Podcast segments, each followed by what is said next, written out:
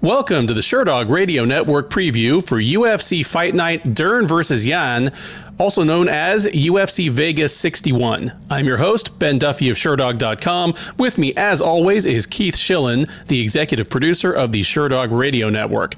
Keith, how are you doing this evening? I'm doing good, brother. How you doing, man? I'm doing pretty well. We had a we had a week off from UFC cards, a, a rare week off. Now that they're running, you know, 43 cards a year. Uh, did you do anything interesting? Uh, to a girls softball game. Uh, that's about as interesting as I got. How about you, man? Uh, I don't even remember what I did last weekend. I don't know whether that's a, a good or a bad sign, but uh, I, I did kind of miss it. I missed the chance to talk with you weekly about these these cards. Uh, you know, we talk about them ahead of the event. We talk about them after the event. Uh, ahead of the event, we usually do right off the top of these previews, kind of take the overall temperature of the card. Sometimes we'll even give it a letter grade in advance based on expectations. Looking at this 13 fight card, I'll go first and say that even for a free card, this one looks pretty rough to me. This one's looking like about a C minus out the door. There are like we lost some good fights.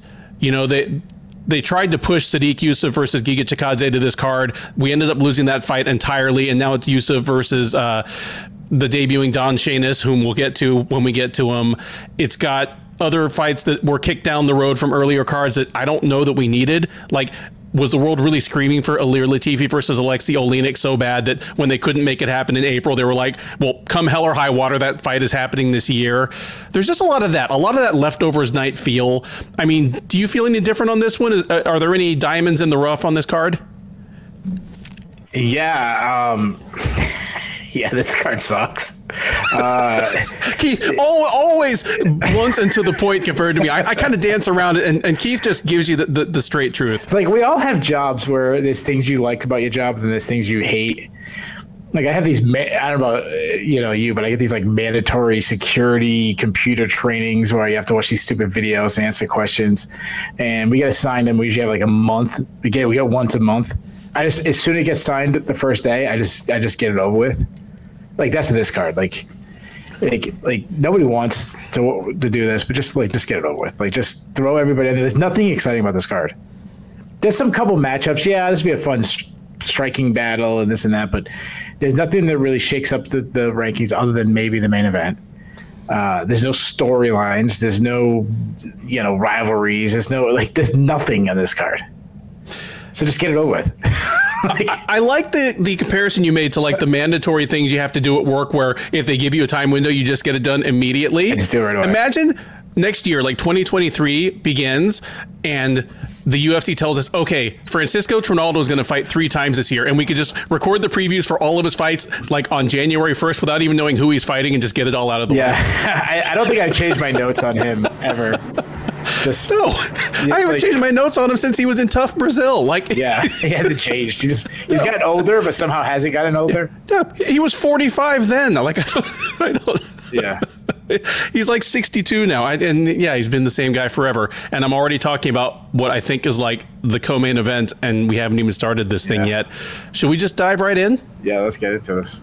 Oh, I didn't get my grade. I, I give it a D. Okay, so uh, I'm even worse than you. Yeah. Speaking of the D, uh, first off is a strawweight matchup between Jessica Penne and Tabatha Ricci. Penne, the 39 year old Californian, is 14 and 6 overall. She is 3 and 4 in the UFC. Uh, worth noting that she took four full years off between 2017 and 2021 and came back rather unexpectedly, at least if you ask me. I like you say took years off. You mean he was she was suspended? Okay, yes. It's like, uh, it's like, a guy goes to jail for 30 years. I took 30 years off. okay, she was in. She was no, in. No, Harold. No, Harold. Uh, you, you went to jail for armed robbery, for bank robbery. I mean, I, I feel bad just, just classifying it. Get my life together. I mean, I, I do feel a little bad just classifying it as just straight. I mean, yes, she she tested positive. Uh, she got a long USADA suspension, but it ended up being something where if she'd been had that same test in like 2020, the consequences would have been very different. There were weirdnesses about her case, but yeah, yeah she, she had a USADA enforced vacation for four years, came back, and uh, frankly, experienced surprising success. She uh, beat Lupita Godinez and Karolina Kowalkiewicz right out of the gate. The uh, fun came to an end back in July, where uh, Emily Ducote came back to the UFC and kind of put a stamp on Penne. That was at UFC on ABC, Ortega versus Rodriguez. She'll try to get back to winning ways against Ricci. The 27 year old Brazilian who goes by Baby Shark is 7 and 1 overall. She's 2 and 1 since joining the UFC uh, out of a couple of Brazilian promotions and LFA. She lost her debut to Manon Fior. That was I believe it was short notice for her, and either way, it was out of her weight class against a, a monster of a fighter in Fior. Since then, she's looked great, uh, taking unanimous decisions over Maria Oliveira and Poliana Viana. The most recent of those, the Viana fight, was UFC Fight Night Holm versus Vieira back in May. Odds on this one do favor Ricci pretty heavily. She's minus 220, Penne plus 180. Uh, Keith, on a card that, I mean, we've got Randy Brown versus Francisco Trinaldo on this card. Uh, we've got Sodiq Yusuff versus Don Shainis. Even with those fights, on this card, I think this might be the fight where we see the starkest difference in speed and athleticism between the two competitors. Uh, talking about Ricci and Penne. Tell me if you agree with that, and, and tell me who you think wins this one. Well, I, I I'm assuming you're you're agreeing with the odds makers with a with a statement like that.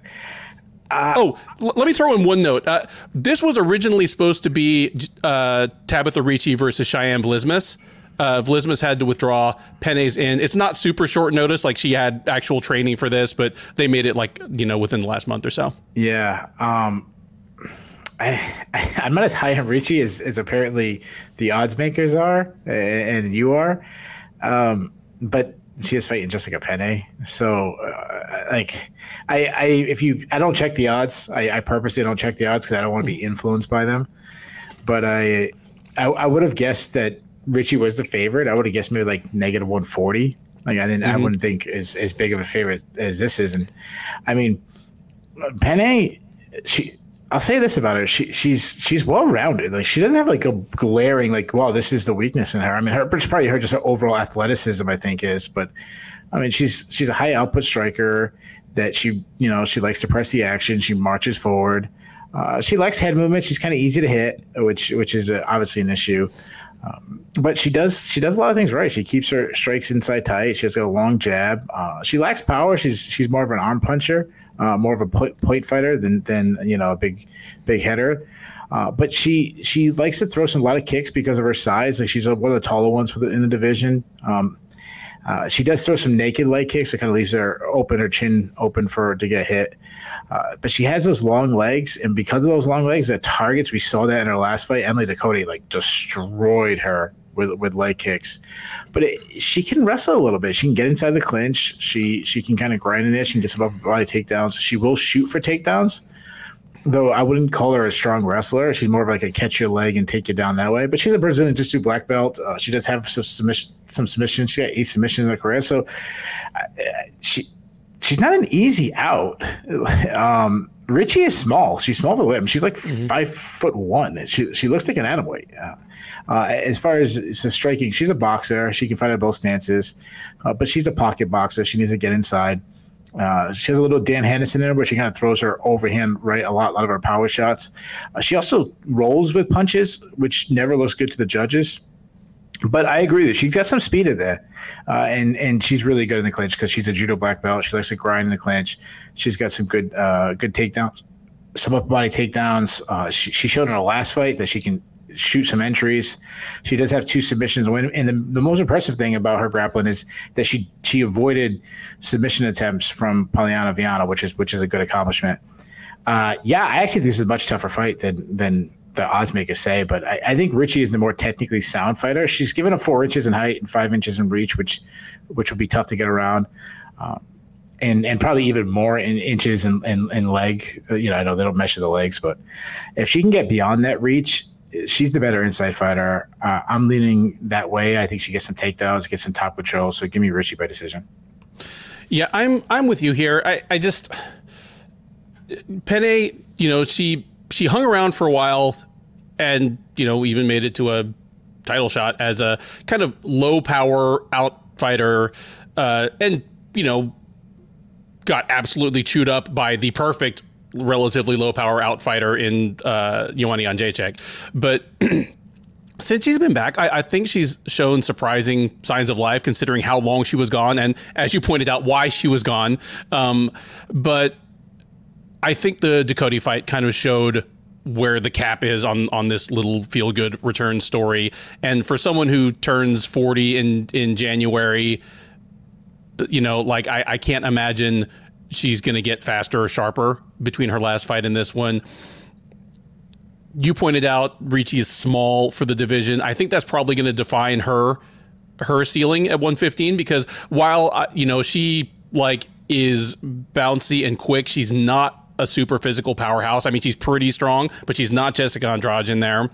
Uh, but I do think she's going to have enough to get inside on Penne. I don't think Penne's power is going to be enough to dissuade her. Like if she has to eat a jab and, and a right cross to, to get inside, I think she's going to be able to do that and then whether she chooses to set up boxing inside or you know try to get some body locks and trips you know shove her into the fence and work for takedowns from there uh, i think she's going to kind of have her way with her it won't be a sizzling fight but give me ricci by decision as well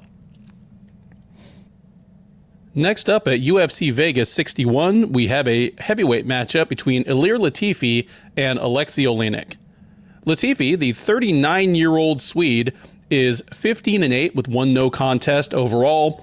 He is 8 and 6 in the UFC. He is 1 and 1 at heavyweight. He fought most of his UFC career at light heavyweights, uh, one of the shortest light heavyweights in the division before deciding to become one of the shortest heavyweights in the division.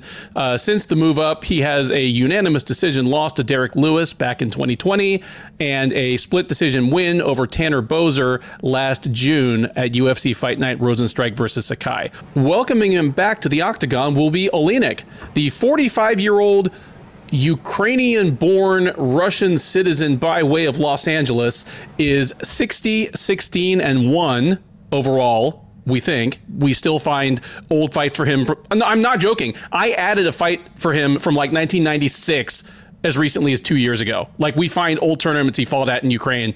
He is at least 60, 16, and 1 overall. He is 9 and 7 in the UFC. Uh, he won his last time out, and it's worth noting that he fought at UFC 273 back in April. He was supposed to fight Latifi. Latifi had to pull out of that card, and Jared Vanderaa stepped in. Oleinik uh, tapped him out in the first round with the good old women's flyweight special, the uh, scarf hold arm lock. Uh, that probably saved Oleinik's job. He had been on a three fight losing streak. Uh, you know, could well have been fighting for his job against Latifi. Uh, but, you know, by hook or by crook, he got it done, and the UFC decided that they absolutely must give the fans the matchup they've been screaming for. So we get Latifi versus Oleinik here. Uh, Latifi is the moderate favorite. He's minus 180 right now. Oleinik plus 145 on the comeback. I, I think it's tempting to underestimate Latifi just because he cuts such a comical figure. I mean, even at even at light heavyweight, he is a generously stated 5'10. I've been in the same room with the guy, and I'm 5'9 and I'm not sure he's 5'10. he's, he's looking up to you. He's looking up to you. and but then you, you know him on the head. well, but he's also five feet nine inches wide. He's built like a circus strongman, you know, with his like bald head and his little facial hair, and you know, his his fight style looks kind of comical. All that stuff was just doubled when he moved up to heavyweight, and he became the exact same dude, only 245 pounds with a little bit of a a spare tire around him. But you look back, he's been in the UFC for a decade now, and who's he lost to?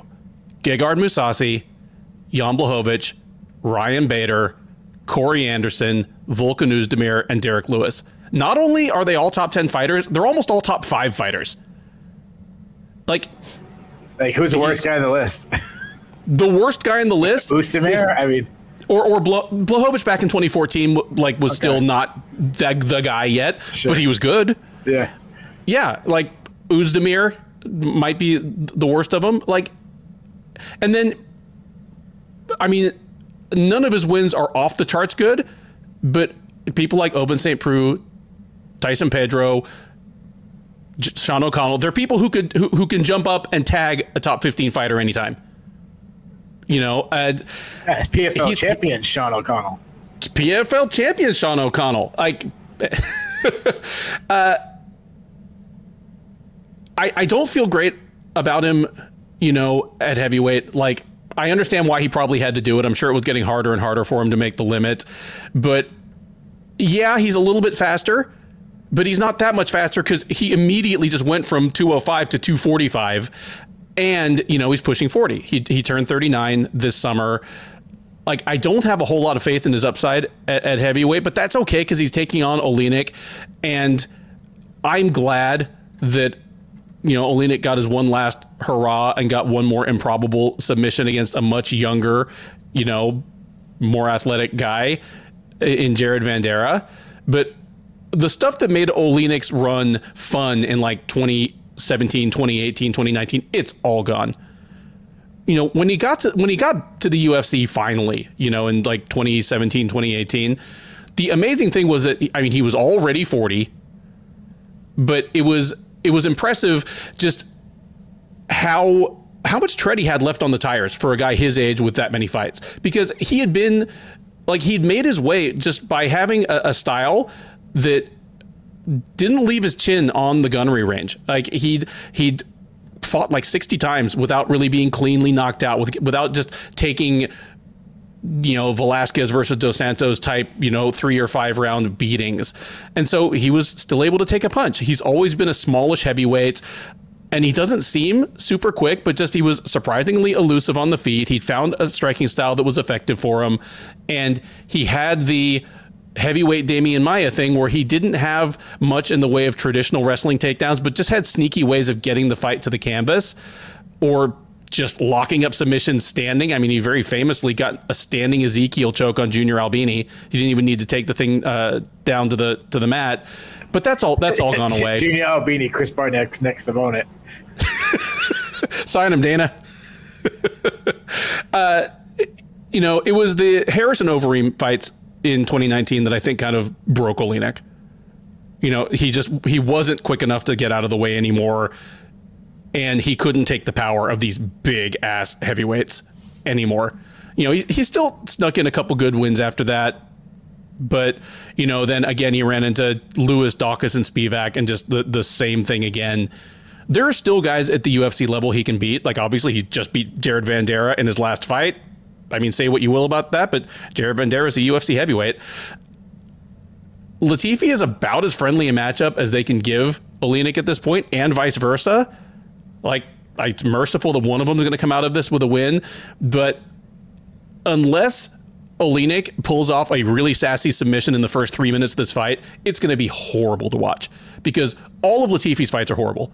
Like, he's incredibly durable like like Derrick Lewis like punched this man in the face for three straight rounds and couldn't couldn't put him down. Like yeah. he is unbelievably durable, and he himself these days fights at such a slow pace that like I, I don't I don't have any faith that he'll knock out Oleinik. Like he's he's not Lewis or Daukaus. I think we're like it's either Oleinik by a first round submission, and again it's going to be like an Ezekiel choke or a, you know a scarf hold arm lock or like a standing arm triangle or just something weird or Latifi is just gonna just grind out a slow paced kickboxing match and clinch fest for three rounds. I don't think Oleinik has one more magic spell left in him, so give me the latter. Give me Latifi by decision in a fight that will just make us all want to die.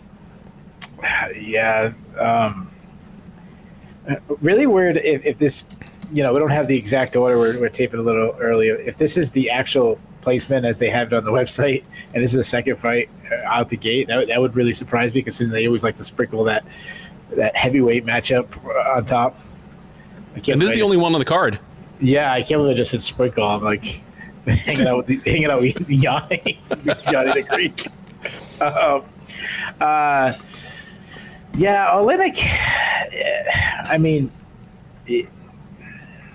What do you say about this guy? Like uh, on the feet, he's he's very unorthodox, but he has this like somewhat effective striking because he's just so freaking tough. Uh, he's a heavyweight, so he's got like old man strength, as we've said in the past. but he has this like he leans all the way to one side, which is really weird. Uh, he, if he closes the distance, he, he can like dirty box you, just as we said before, like big brother you. He just grabs back ahead and just smashes him. But as you mentioned, the years and years, and you said he's got 60 wins. uh, You know how many losses, how many we don't know about, how many punches he's taken in training. Just you know, uh, we've talked about him being 45 years old. Like, is, uh, is you know 44, 45 years old? Is that is that true? I mean, how think about how hard it is to look up Oleinik. I mean, we talk about him having sec- 60 wins. He has, I think, he has 60 different spellings of his name. Yep. it's And crazy. and that's one that's due to him being so old because the standards for transliteration have changed back and forth, and because he has claimed Ukraine and Russia over the years, and they do it differently as well. So yeah, there's like four different spellings of his last Yeah, name. It's it was- it's bananas. yeah, he has a Times New Roman. He has a Times Old Roman. He's got it all. Like, like, you know, he was before the King James Bible. Like, whatever. Um, so he, so he's taken some some bad knockouts, and you mentioned uh, Walt Harris knocked him dead. Derrick Lewis knocked him dead. You know, so that, that's obviously troublesome. But if he can close the distance, he's a he's a good wrestler. Uh, I mean, he took down Derrick Lewis. Like that is is a good accomplishment. Uh, he reversed Derrick Lewis in that fight, and as you mentioned, he's one of the greatest submission. Like when we think about when we think about all time great grapplers, Oleinik isn't one of the guys you think of. But when you think of just a submission threat, the guy's like 50 subs in his record. He, he's Yep. the, the Ezekiel choke. We always talk about the uh, the Von Flue choke name being changed. Like this, this should be called the Oleinik choke. It really should because it's a different choke. Like it's not supposed to work. Like it, it uses the sleeve of your gi, and he does it without a gi on. Yeah. It really should just be called the Oleinik choke. Yeah, and then you mentioned he goes for the old headlock or scarf choke, you want to call Yeah. it. Uh, and I mean, he's he's hard to submit. And go back to the Fabricio Werdum fight, like arguably the greatest heavyweight grappler, and he, he wasn't submitted in that fight. Uh, Latifi, he- he's as you mentioned, he's extremely undersized. Uh, but he, he, he moves well. I'll give him that. He's he's, he's fairly quick uh, in the division. Uh, the power hasn't been there at heavyweight. For being, as you mentioned, if we're being honest, the power wasn't there at light heavyweight.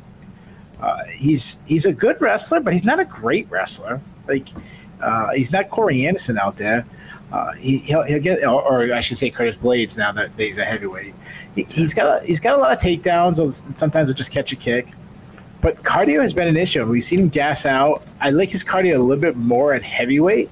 Um, we saw him go hard against Derrick Lewis, um, hard against Tanner. Uh, but like, there's so many. There's just as many negatives as Latifi as there is against Oleinik at this point. But if if Oleinik was ten years younger, or not even ten, like three years younger, I'd probably take Oleinik. I really would. You, you- you give me Oleinik before whenever you fought Walt Harris, yeah, I would take him.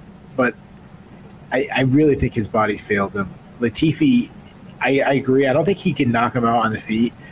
But if Latifi finds himself on top, I think he could land some hard ground and pound on Oleinik, whose cardio is starting to fail him too. We saw that in this BUAC fight; he was really slowing down. Uh, I say Latifi kind of pins up against the cage and and lands some hard ground and pound. Give me Latifi. I'll say I see it as the very first round. God, this card fucking blows. That that's definitely going to go in our intro montage. Next up at UFC Fight Night 211, we have the the PFL title fight that never was, as it is Philipe Lins and Maxim Grishin. Uh, Lins, the 37 year old Brazilian, is 15 and 5 overall. He is 1 and 2 in the UFC since joining as a former champion in PFL and a former uh, fighter in Bellator. He's 1 and 2 in the UFC. He's 1 and 0 at light heavyweight. Uh, he fought at heavyweight his first two fights, uh, looked frankly kind of miserable in losses to Andrei Arlovsky and Tanner Boser, dropped to 205 and came back with a unanimous decision win over Marcin Prachnio back in April at UFC Fight Night Lemos versus Andrade. Uh, he will take on fellow PFL vet Grishin. The 38 year old Russian is 32, 9, and 2 overall. He is 2 and 2 since joining the UFC out of PFL. Uh, worth noting that he is two and two in the UFC. He is one and one at light heavyweight. Like Lins, uh, he has tried his luck at light heavyweight as well as heavyweight, and thanks to William Knight, light heavyweight plus. Uh, he uh, he beat Knight his last time out. That was UFC 271. Uh, back here in Houston, where he signed up for a light heavyweight fight, and Knight infamously missed the uh, light heavyweight limit by like 12 pounds or something. I think they fought at like 218. Anyway, uh, he ended up beating Knight, so he'll look to make it two in a row here. He's actually favored to do so. He's minus 170. Lins is plus 145. I think it's interesting. I mean, there are a lot of parallels here. One, you know, both these guys are former PFL fighters. Grishin if things had broken just a little differently, would have a PFL title on his shelf. Lins does have a PFL title on his shelf. Uh, both these guys are kind of tweeners that have fought at heavyweight and light heavyweight. It's the differences that kind of interest me. I was shocked when I kind of started putting together my notes for this fight that Lins is 37 and Grishin is 38 because I thought Lins was younger and I thought Grishin was older. Okay. Lins just still has that young prospect feel to me, which is ridiculous because he's pushing 40. uh, but they're both tweeners, but I like Lins better as a heavyweight, and I like Grishin better as a light heavyweight. Lins at heavyweight in PFL. I mean, you can say what you want about PFL's heavyweight division, but he splattered Jared Rosholt and Josh Copeland, and they aren't that bad. Like those guys in 2018 were both better than a lot of heavyweights in the UFC right now maybe Rosholt. I'm not sure about Josh Copeland. Maybe Rosholt. Rosholt had Rosholt always had an avenue to victory. I'll give him that. It, the worst avenue to victory ever. Like yeah, like the most wrestle death. yeah, and I like wrestling too. yeah, yeah. Uh, but like I'm saying, those are those were at least two UFC quality heavyweights. You can't tell me like Copeland is worse than kind of like the Chase Sherman, Jared Vanderaa level. Like he's he's at least in yeah, that bottom enough. rung. And Rosholt was middle rung. I mean, Rosholt was yeah. in the shirt rankings discussion. Yeah, he was a favorite yeah. with them. Yeah, and and Lins knocked them both out bad. And the reason was he still doesn't throw enough volume, but he had surprising hand speed and power for a smallish heavyweight. And I that's for that reason I liked him as a heavyweight and then he just looks super flat against Arlovsky and Boser both. Uh, whereas Grishin, Grishin was always kind of slow and plodding to me for a light heavyweight or a heavyweight, but I liked him better at light heavyweight where I thought his big, longer frame and his strength and his kind of decent wrestling served him well. It matters less now because I, I don't see too much upside left in either guy. Like Lins, just for whatever reason, is not the same speedy guy that he was in, in 2018. Part of it might just be that he's four years older and he is 37 now. Whatever else the reasons might be, whatever toll he might have taken on his body trying to go back and forth, I, I don't know. But uh, against Grishin here, I, am frankly a little concerned for both these guys making uh, the light heavyweight mark. Like, I, I, don't have a ton of faith in Grishin to do it either. Uh, but I, I think I think Lins might have more left in the tank right now th- than Grishin does. Just Grishin looked fine against Knight, but Knight looked on top of missing weight. Knight looked absolutely horrible at UFC 271. Like he stepped up on short notice. He he blew weight badly. He was super grouchy and salty all week. That was down here in Houston, and like just nobody wanted to be in in the same room with the guy. Uh, you know, I, I, heard that, that he had the tendency to be moody sometimes. I, I seen it in person, uh, off yeah. camera, off camera to a, a fellow New England uh, journalist. Uh, I won't give out any. I won't give any names who he uh, wanted to murder once, but uh, it wasn't me, and okay. it wasn't. It wasn't Mike Heck. Was it Nolan? Kill the king. All right. Um, oh my goodness! The knight going after the king. it's like a chessboard. Like, like I'm just saying, like if, if you want to kill like the nicest guy in New England, like MMA media, yeah, the problem's with you, motherfucker. like you expect people to want to kill Keith. Yeah, like I'm the asshole, not Nolan.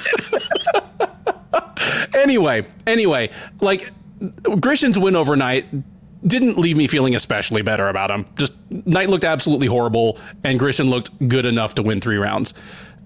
like I know he's the underdog here, but I'm kind of leaning Lins. Like I don't think either of these guys has much left in the tank. I don't think either of them has top 10 upside at light heavyweight or at heavyweight. But if Lins is willing to not let Grishin just uh, like go on endless quests for takedowns or just turn this into a clinch fest against the cage. If he's willing to throw a little bit of volume, I do think he can land enough to win two rounds out of three and and, and probably keep this thing upright. And I'm going to call him to do so. So give me Philipe Lins by decision in the, in the moderate upset here. Yeah, I just if Philipe Lins loses, does he go back to the PFL as like the returning champion coming back? Like like when BJ Penn returned to the UFC after like beating Matt Hughes and, and coming back, or or uh, you know how Cejudo right now is coming back. The excitement. Do they? Did the PFL do that with Philipe Lins? No. No, they do it like the Penn thing, where, where they didn't really talk specifically about what he was doing during that time. Yeah, You know? Yeah, the like champ, where is, the champ is back. You know what? If, you, if you're gonna do it, this is the closet WWE fan in me. Like, like you know, the next whoever wins the title, he, the, the, everything goes black, and then Philipe Lins comes walking out. Oh his music God! starts playing. Yeah. Oh my God! Oh God, back! that's Philipe Lins music. No way! No Oh way! God. Philipe Lins. I can't believe what I'm seeing. All right. Um, uh, yeah, this fight sucks. Um, it, it is kind of ironic that this card, uh, this is you know one of the fights that are low on the card, and it would headline uh, uh, a PFL. So, um, yeah, uh, Philipe Lins is. Um, sorry, I'm trying to find my notes on this guy. I, I, um, he's, he's not a good athlete. I, I agree with that. He was a he was the best athlete in the PFL, but um, you know you had like lumbering Jared Rosholt and, and Josh Copeland and and, and Alex. I mean, he did, Nicholson. he, he knocked out Alex Nicholson. I mean, that, that kind of Yeah. makes him one of our guys good guy. forever. That makes him, yeah, that makes him a good Yeah. guy. So, but he's still like he's lumbering. I, he he doesn't have much output, and like that's a thing that like just scares me. And he kind of since coming to the UFC, he's really fought like terrible IQs, fought down. He, he got Andrei Arlovsky like you wouldn't believe, where you don't do anything, throw single strikes. I think his hand speed has decreased. He looks kind of old suddenly. Mhm. He he throws a lot of looping shots. He keeps his chin high in the air. He doesn't check leg kicks. I mean, Tanner Boser beat him with just leg kicks, kick, just kicking his leg. Uh, but what I do like though, in his last fight, he showed he has that ground game. He is a Brazilian Jiu-Jitsu black belt. That's what he originally like was was you know coming into the PFL. What he was supposed to be. That that was the big thing. Oh wow, this jiu-jitsu guy is knocking people out. Like where'd this come from? He he got four takedowns in this last fight, which uh, seems to me like he's showing that he needs to change something. Now, Grishin, uh, even though he's a light heavyweight, he's big. He's a long and lengthy guy. He's a kickboxer. Uh, I'd say he's more technical than explosive. He's he's a counter striker. He can kind of be a low like this could be a low affair themselves if they're both trying to counter strike each other.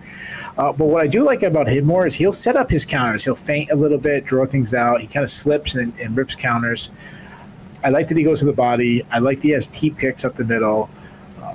He, he's one of these guys. He throws kicks, but he's an old school kicker where he's he's still kicking the upper thigh. He's not going for the calves. Um, he's got some okay power.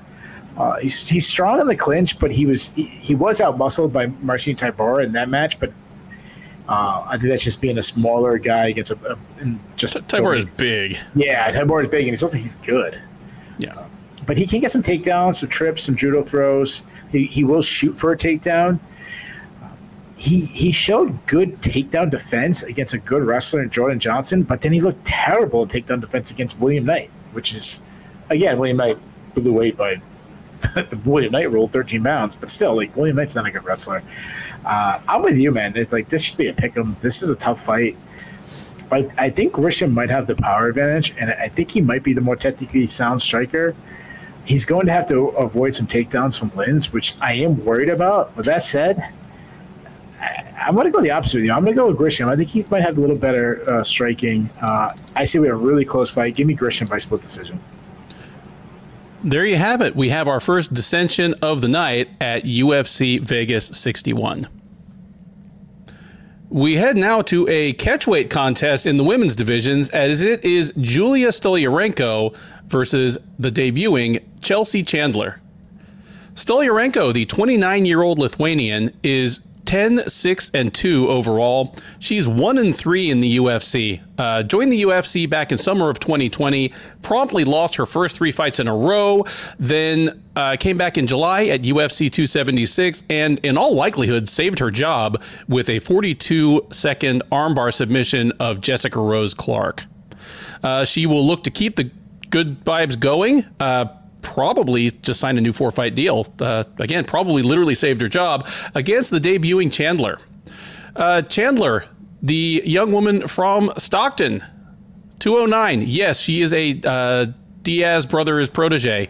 Is nice. four and one overall, and she actually lost her professional debut. She has won four straight since then, all in Invicta, uh, on her way to being. I mean, she wasn't the champ, but was if she had stayed, would in all likelihood become the Invicta featherweight champ in her next fight.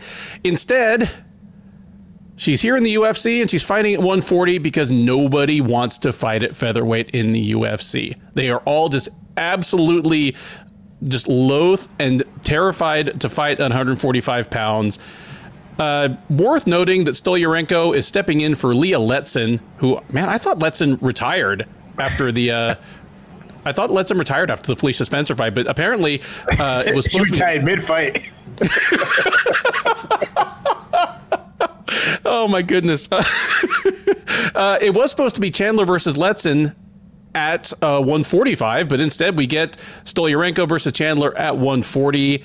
If you ask me, this is a much much harder fight for Chandler in every way. Stoliarenko I mean, famously, Keith and I have slightly disagreed on her. Like he thinks she's she's bad, and I think she's terrible. But I think she's better than than Leah Letson.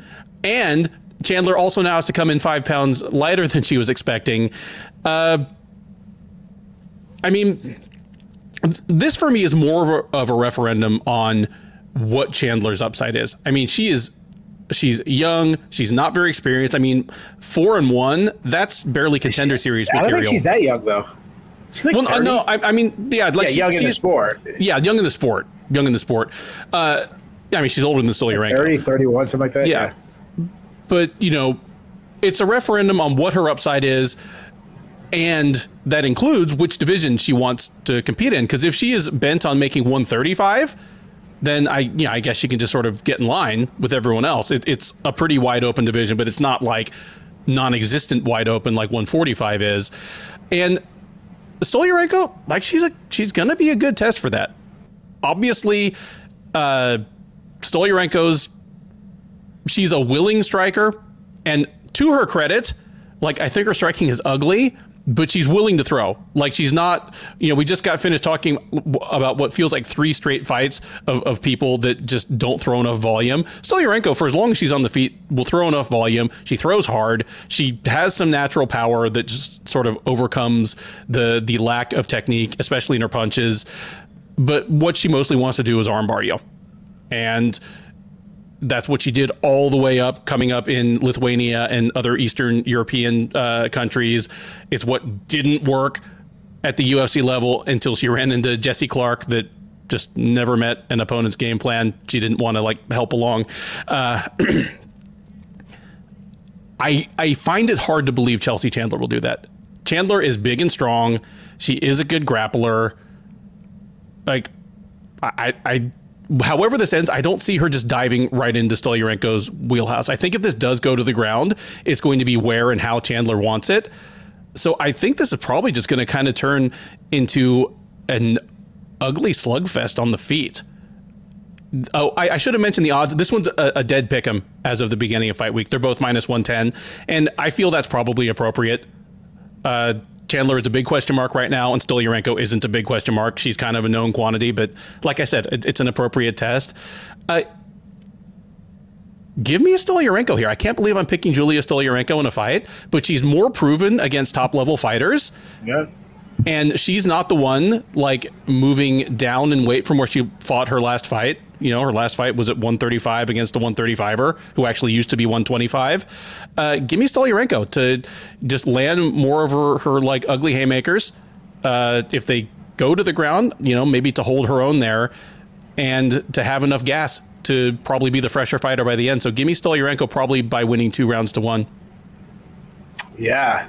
Um, you said that the odds are pick 'em until until someone does an interview with Chandler and, and more people find out that she trains with uh, the Diaz brothers. Then all then the hot money would be coming in on her. Oh my know? goodness. uh, um, yes, I don't know if you remember how I picked. Sorry, my dog is like going crazy underneath my feet right now. If you see like the computer get knocked around, I'm sorry. Um, I don't know if you remember how I picked Story Stoliarenko last time. I'm like, yeah, she's due, so I'm gonna take her. um, she's she's she's a weak athlete. As mentioned before, she's she's a bit of a brute.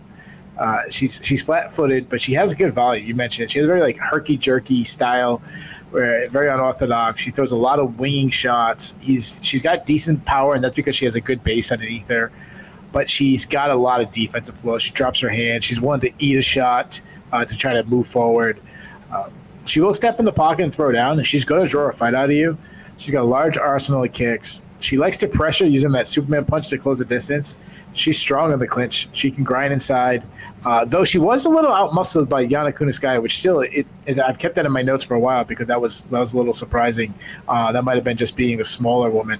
Um, she she does well to uh, land some strikes inside the clinch, knees, elbows.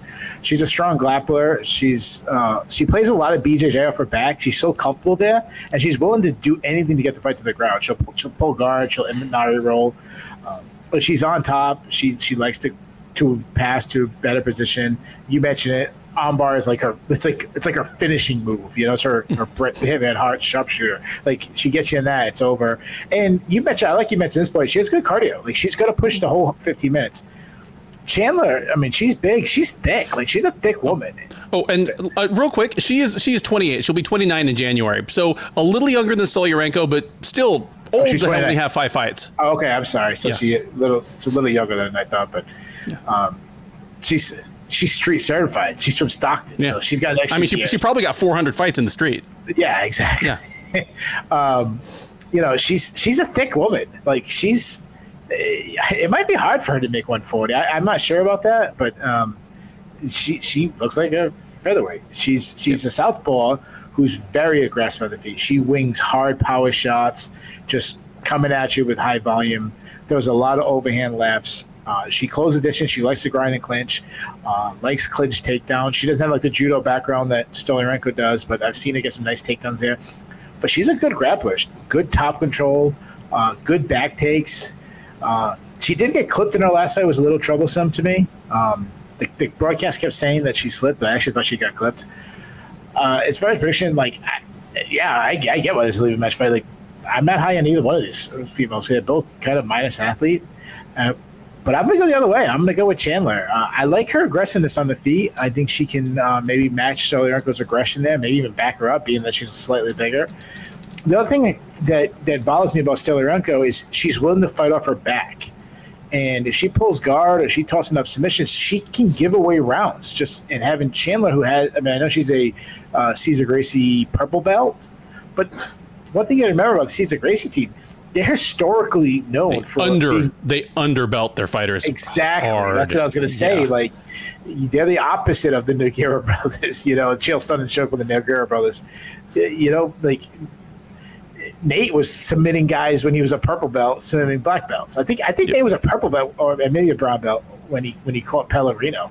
you know, mm-hmm. so uh, I have zero confidence in my pick, but 209 is is is on fire. So let's do it again. Let's go with Chandler by split decision. There we go. Next up, we have a lightweight matchup between Jesse Ronson and Joaquim Silva. Ronson, the 36 year old Canadian who goes by the body snatcher, is 21 11, sorry, is 21 and 11 with one no contest overall. He is 0 and 4 with one no contest in the UFC. That one no contest was a quick submission win over Nicolas Dalby that was overturned when Ronson tested positive for PEDs. We'll get back to that record in a minute. He had been scheduled to fight Vince Pichel. Pichel was forced to pull out of the fight because, of course, he was because he's Vince Pichel. In step Silva. The 33 year old Brazilian is 11 and 3 overall. He is 4 and 3 since joining the UFC out of the fourth season of The Ultimate Fighter Brazil. Uh, he is on a two fight losing streak. Uh, that is a second round loss uh, via TKO to Nasrat Haqparast back in 2019, and a first round TKO or a first round KO at the hands of Ricky Glenn last June at UFC on ESPN Korean Zombie versus Ige.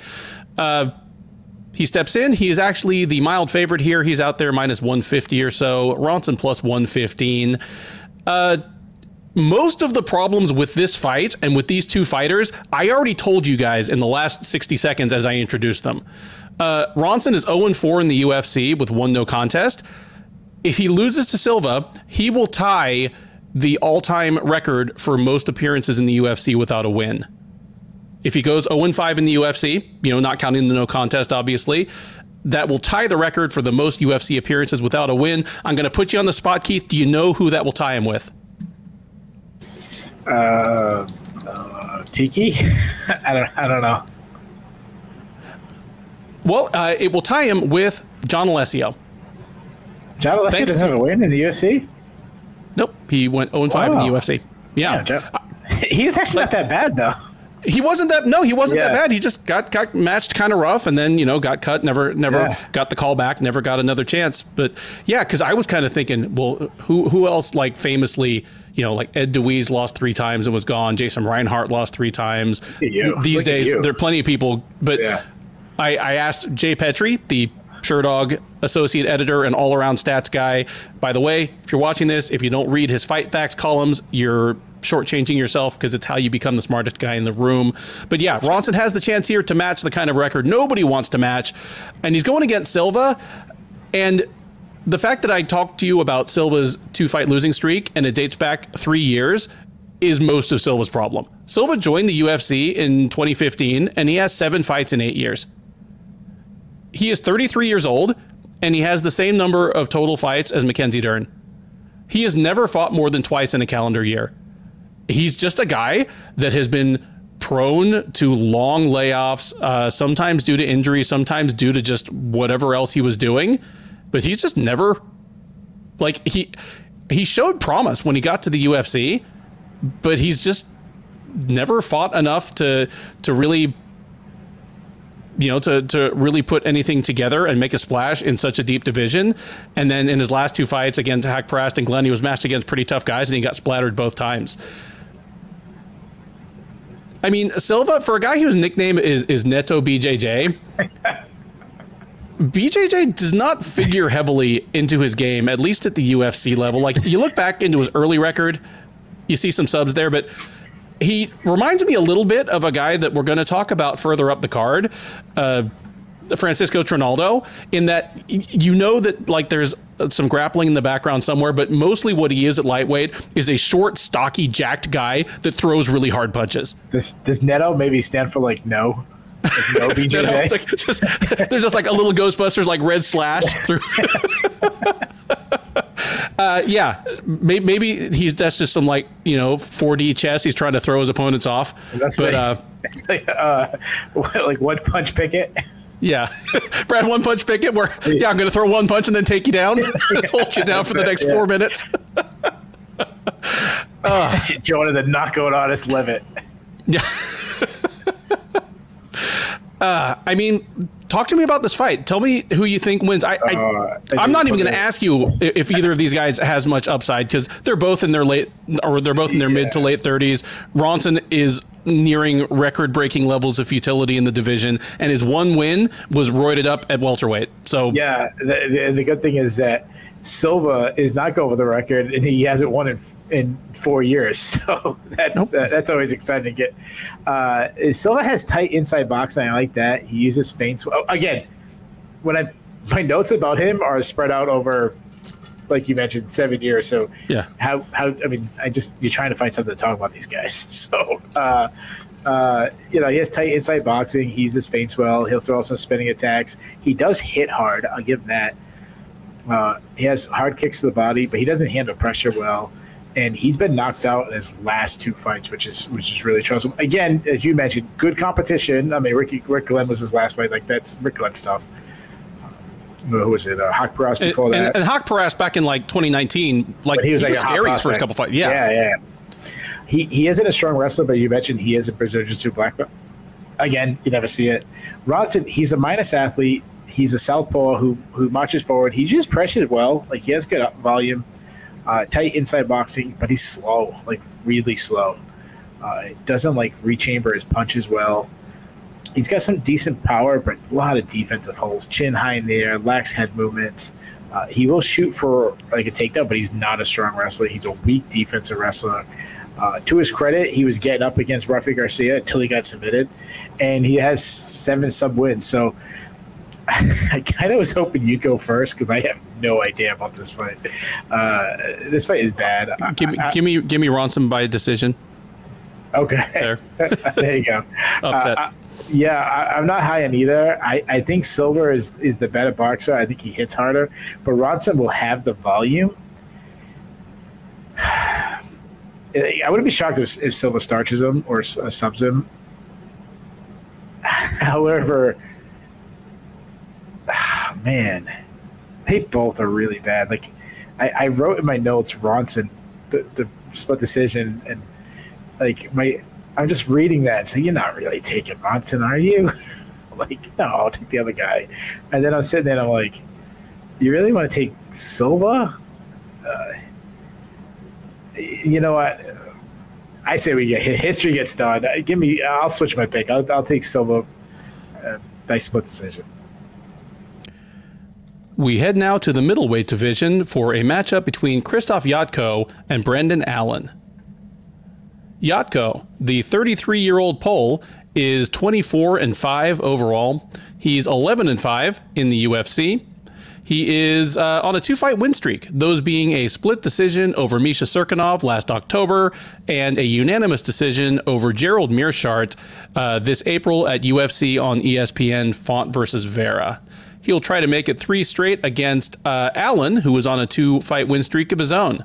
The 26 year old Wisconsin native by way of South Florida is 19 and 5 overall. He is 7 and 2 since joining the UFC out of the third season of Dana White's Contender Series. Uh, that aforementioned two fight win streak is a second round submission of Sam Alvey back in February, then a unanimous decision over Jacob Malkoun at UFC 275 in June. Odds on this one are fairly close, but Jotko is the slight favorite. He's minus 130. Allen available at even money plus 100. Keith, the, these are two fighters that I feel as though I've gotten the wrong narrative in my head about. Like Jotko is the perfect example of how to cruise along to a surprisingly successful UFC career and just never really distinguish yourself or pop up on the radar. And it's for two reasons. One, he doesn't fight often enough. Like the only time he's fought three times in a calendar year in the UFC is all the way back in 2016. Since then, it's been once or twice a year. And again, you know, it's out of sight, out of mind. Even if you're winning a lot of fights, uh, you know, if you're just fighting twice a year, you're going to get passed up by more active people that are just in front of the people's eyeballs more often, that are on the matchmaker's radar more often, that Dana White is talking about in post fight pressers more often. And then he's had the tendency to drop fights at inopportune times. You know, he had a he had a three fight losing streak a couple years ago, but you know, it was against David Branch when Branch was still scary, Uriah Hall and and Brad Tavares. Like none of those were terrible losses. Since then, he's five and one. The only loss is to Sean Strickland, who came within a fight of like a title shot. And he's been beating good guys, like also been beating bad guys. But Gerald Meerschaert, you know, is a guy that's you know had been sneaking up on the rankings. In fact, I think Jotko might be in our rankings right now. He might be number 14 or number 15 at middleweight. And that's as much an indictment of the middleweight division as you know praise of, him. But he's kind of puttered along under the radar to he really is more than just another guy. You know, he's he's a, a either ranked or borderline ranked middleweight, and this is a surprisingly high stakes fight. On the flip side, there's something in the back of my mind that calls Allen a bust, but he's seven and two in the UFC, and he's still just 26 years old. Like who's he lost to in the UFC? Sean Strickland, who again was a you know on his way to being a top five fighter. And by the way, it was out of their weight class. It was like 195 pound catch weight. And then he got knocked out by Chris Curtis last December.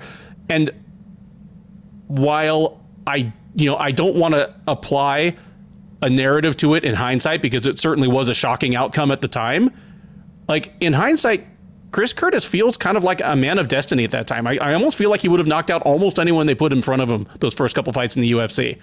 Um, like he's not looked bad, and in between, he's beaten good people. He beat Kyle Daukaus. He beat Puna Soriano. He beat Jacob Malkoun, who I can't remember your pick, but I actually picked Malkoun to beat him. Like these are two guys that are. This is a more relevant fight than I thought it was when I started doing study for it. Uh, I mean, tell me if you agree with that on any level, and tell me who you think wins this one. Yeah, this is a tough one. This is a tough one. This is uh, probably, other than the main event, this is probably the most relevant fight in the card. Like this probably should be the co-main event. If you just go by credentials and, and who's fighting, um, this should be a co-main event. Um, Brendan Allen, yeah, they, I think the jury saw him because you mentioned he is only 26. He's beat some big guys. He's lost some tough fights. Uh, he's he he was one of these guys when he first came to UFC. Like I, I kind of did the opposite of Brendan Allen than most people, where a lot of people were super high on Brendan Allen coming off of LFA, and I wasn't. And he's kind of grown on me. And I think it might be one of those pleasant surprise where I didn't have high expectation. That's why I don't feel disappointed in him. If that makes sense. Yeah. Um, he's he's he's a high output striker. He's a pressure striker. He's one of these guys. He's for the middleweight division. He uses cardio as a weapon. Uh, he fights behind a high high guard defense. He does keep his chin a little high, which I don't like. Uh, he also makes a mistake of overextending or overthrowing his shots. Uh, and he's been hurt a lot in his young career, but he's got some good pop. And at 26, like, I'm not even sure he's even reached the maximum power yet. He's got a great kicking game that continues to improve. He likes to go to the body, he likes to go to the head, and his calf kicks are some of the best in the game. Uh, I mean, he was. You mentioned one of his losses against Sean Strickland. He was having success with his kicks against a, a good striker in Sean Strickland. Uh, he will look for a takedown, but he's more of a, like a funk style grappler than a pure, you know, power through your hips kind of guy, where he kind of gets in these really wild uh, scrambles. But if he gets on top, he, he's he's he hits hard. He's got a mean ground and pound. Uh, he will chase submission and, and lose position. I don't like, but he did hit that beautiful heel hook. Now, uh, Jotko, he's a southpaw who he's pretty athletic. I think he's a little underrated in his athleticism. He's got some quick hands. He keeps everything tight. He uses movement really well to keep his distance, and he also like he he throws like a check hook, uh, and circles away, cuts angles well. He doesn't like being pressured and forced on his back foot and that's because he's a little bit of a point fighter who wants to work from the outside. He's not a big cracker, and if he's pressured too much, though, he'll crash the pocket. Like he wants to be all the way out, all the way, and he'll crash the pocket. He'll start working the clinch. He'll grind away victories. I mean, he did it against Eryk Anders. He did it against David Branch. Now, again, that's going back a little bit, but um, those are just two that stick in my mind. Uh, I, am I'm impressed with his takedown defense. I'm impressed with his hip control when he gets in there. He's good at winning scrambles, uh, but he has been rocked sometimes. So this really depends on what kind of fight we get. I think if if if we get a slow paced sparring session, then Krzysztof Jotko should win. If we get an in the clinch grinding clinch battle, Krzysztof Jotko should win. But Allen has to turn this into a dogfight. He's got to get in his face and slug it out a little bit. He's got to, you know, make this a fight. And if he does that, if he stays in Jotko's face and, and just kind of keeps the pressure on him, doesn't let him get comfortable, uh, I actually think Allen might have uh, the power advantage. I think he lands the bigger shots. Uh, I actually think he might drop him one or two times. I think Allen wins in in a pretty good, fun back and forth fight. Give me Allen by decision. Awesome. Yeah, I'm definitely one of those that kind of stamped Allen as a future contender as soon as he made it into the UFC, based purely on the eyeball test, and probably didn't do my homework well enough. I just looked at him and I saw someone cut from the same basic mold as, as Luke Rockhold, like a big, physically imposing middleweight that had some defensive holes in his boxing, but like good kicking and a good ground game, like especially good topside ground game. And I was like, yeah, he's he'll be the next Luke Rockhold. And I just didn't pay attention for the next two years. And I'm like, oh, okay, he, he hasn't quite hasn't quite fulfilled that yet.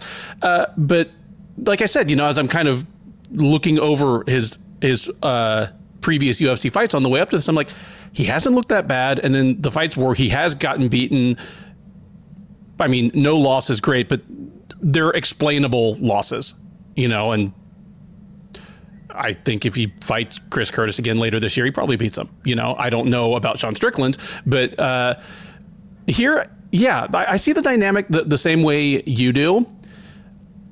My concern and the reason that I'm leaning Jotko, even though I see the, you know, the fight hinging on the same things you do, is I think like Jotko isn't great at forcing his game on people, but Allen is still sometimes a little too willing to accept the fight that his opponent wants.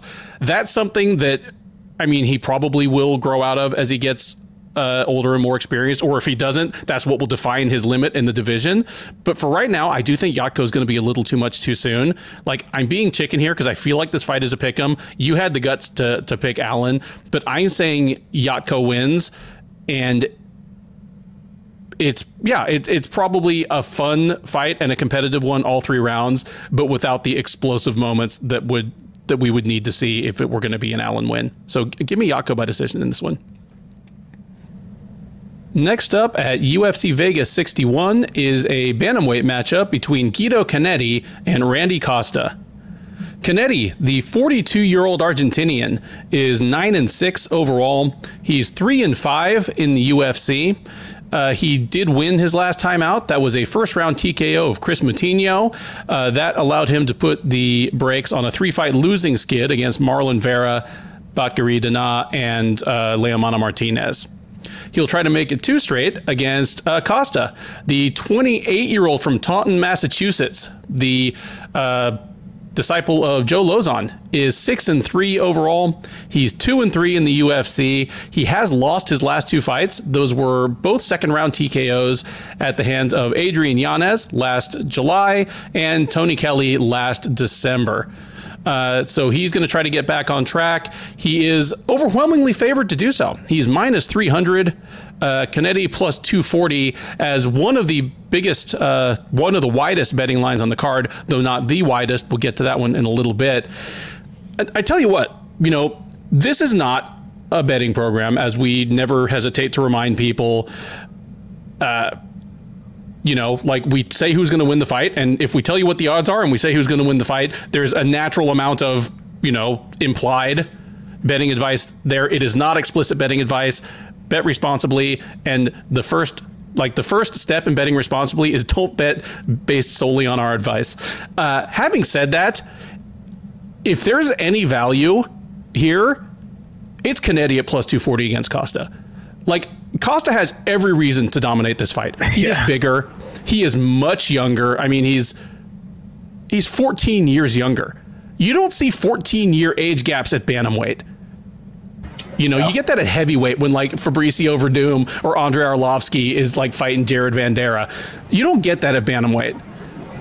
But you know, and like Costa's bigger, he's faster, uh, he's better on the ground, he's got a huge reach advantage. But Cannetti has retained surprising amounts of athleticism for his age. Like it, it's shocking, kind of how quick and athletic he still is for a 42 year old. And there's if there's one thing that defines Cannetti's game to me, is that he swings hard and he hits super hard. And if there's one thing that defines Costa's game as far as weaknesses, is that he fights way too wild and he gets cracked cleanly by everyone he fights, good or bad. That adds up to enormous upset potential here. Like Costa should steamroll this man, but if Costa's sleeping in two and a half minutes, is anyone that shocked? Like that's that's all that Cannetti can do and that's what Costa gives everyone a chance to do. Like Costa's last two w- losses, okay, Adrian Yanez, that's a bad matchup because Yanez is a composed, sharp boxer with power, and Costa's a wild man. Kelly, like Costa has that fight over again. I bet he can beat Tony Kelly. Like he he gave Tony Kelly the perfect chance chance to win, and I think he's going to do the same for Cannetti. Uh, was on that three fight losing streak, but Marlon Vera and Dana Batgerel are rough matchups. Like, yeah. you know, Marlon Vera is a top five guy, Dana's a top 15 guy, and then he he almost beats Leomano Martinez, who, you know, Martinez, he's not a complete product. He's got some holes in his game, but he's a long, rangy striker who hits super hard, and Cannetti was in his face the whole time he got a reprieve in the form of Chris Moutinho. Like for that reason, I'll, I'll always be glad that the UFC signed Moutinho. But I'm not calling the upset here. I'm just saying that I'd sprinkle a little bit. Just gonna sprinkle. Just sprinkle. Just sprinkle. Just gonna sprinkle. Uh, I mean, give me Costa in in this one. You know, he's gonna come out maybe on a two fight losing streak. Joe Lauzon is gonna say, "You don't have to fight like me." You know, like I, I like I love Joe Lauzon. He is he is amazing, but Joe Lauzon made a career out of being one of the greatest round one overachievers in UFC history. Like most of his best wins are him beating better fighters in round one. Uh, Costa doesn't have to do that. If Costa just fights a composed kickboxing battle against Cannetti, or if he tries to take Cannetti down, like Costa has one of the most underused ground games in the UFC right now. If he does either of those things, he cruises to an easy three round, round win over Cannetti. I, I, I don't trust him to do that. I think he's going to oblige Cannetti with a wild brawl sometime in the first round. I'm going to be like biting my nails the whole time, and I'm not putting money on it. But, uh, you know, give me Costa to survive that. Take over late, even though Costa's much bigger. Uh, one thing, like Cannetti's gas tank is like starting to tell on him a little bit. He didn't. So is Costas though. For, for two different reasons, you know, yeah. there's two factors: it's how big the tank is and how hard you step on the gas. Uh, and Cannetti's got both problems. You know, he's over 40 and he he does fight at a wild pace, whereas Costa just fights at a wild pace. You know, Costa doesn't step on the gas; he just lights his whole car on fire, and you know. uh, but give me Costa to you know, withstand the early onslaught and have enough left in the tank to hold on and win this. Uh, give me Costa by decision, but this should be a really fun one. More fun yeah. than it needs to be. yeah, Costa, he's a striker. And, he's a good striker. He's got these really long arms. We'll talk about this. He has like a Chuck Liddell type body where he's good. And he also kind of strikes like him where he throws from weird angles and lands. Uh, he's got good vision. He can fight out of both stances. He uses feints really well uh, both hands and like hip hip feints. He's accurate. He hits hard. Uh, he throws kicks at his combos. He has some hard leg kicks. He had that. He had that beautiful high kick on, on Journey Newson. Very, uh, very Robert Whittaker dipped to one side style. He doesn't like being pressured though. Like Brandon Davis, Adrian Yanez, Tony Kelly, they all beat him with pressure and gassing himself out. Um, Tony Kelly was a, per- perfect example. Uh, he was hurt to the body in both fights. Again, his last two losses, Yanez and, and, and, Kelly. He will look to wrestle a little bit, but again, he isn't a strong wrestler, but he does have good takedown defense. Like that, like Costa's hard to take down. Cannetti, he's 42, and, I mean, the floor could fall on him anytime. He's not very explosive anymore. His hand speed is slowing. Well, he does have tight inside striker, but he's one of these guys who wants to brawl. Uh, his left hook is his best strike. He has power. I mean, he hurt Marlon Vera in, in their fight. He he put Chris Moutinho out. Uh, something that Sean O'Malley, you know, took him three rounds to do. Guido did quickly he's he's got some good hard kicks to body, uh, hard leg kicks. He he does throw some naked leg kicks, so he's open to counters. He will miss in takedowns from the clinch and from distance, but I'm worried about his chin. I mean, he was hurt several times by Vera. He was knocked out by Benal Benai uh.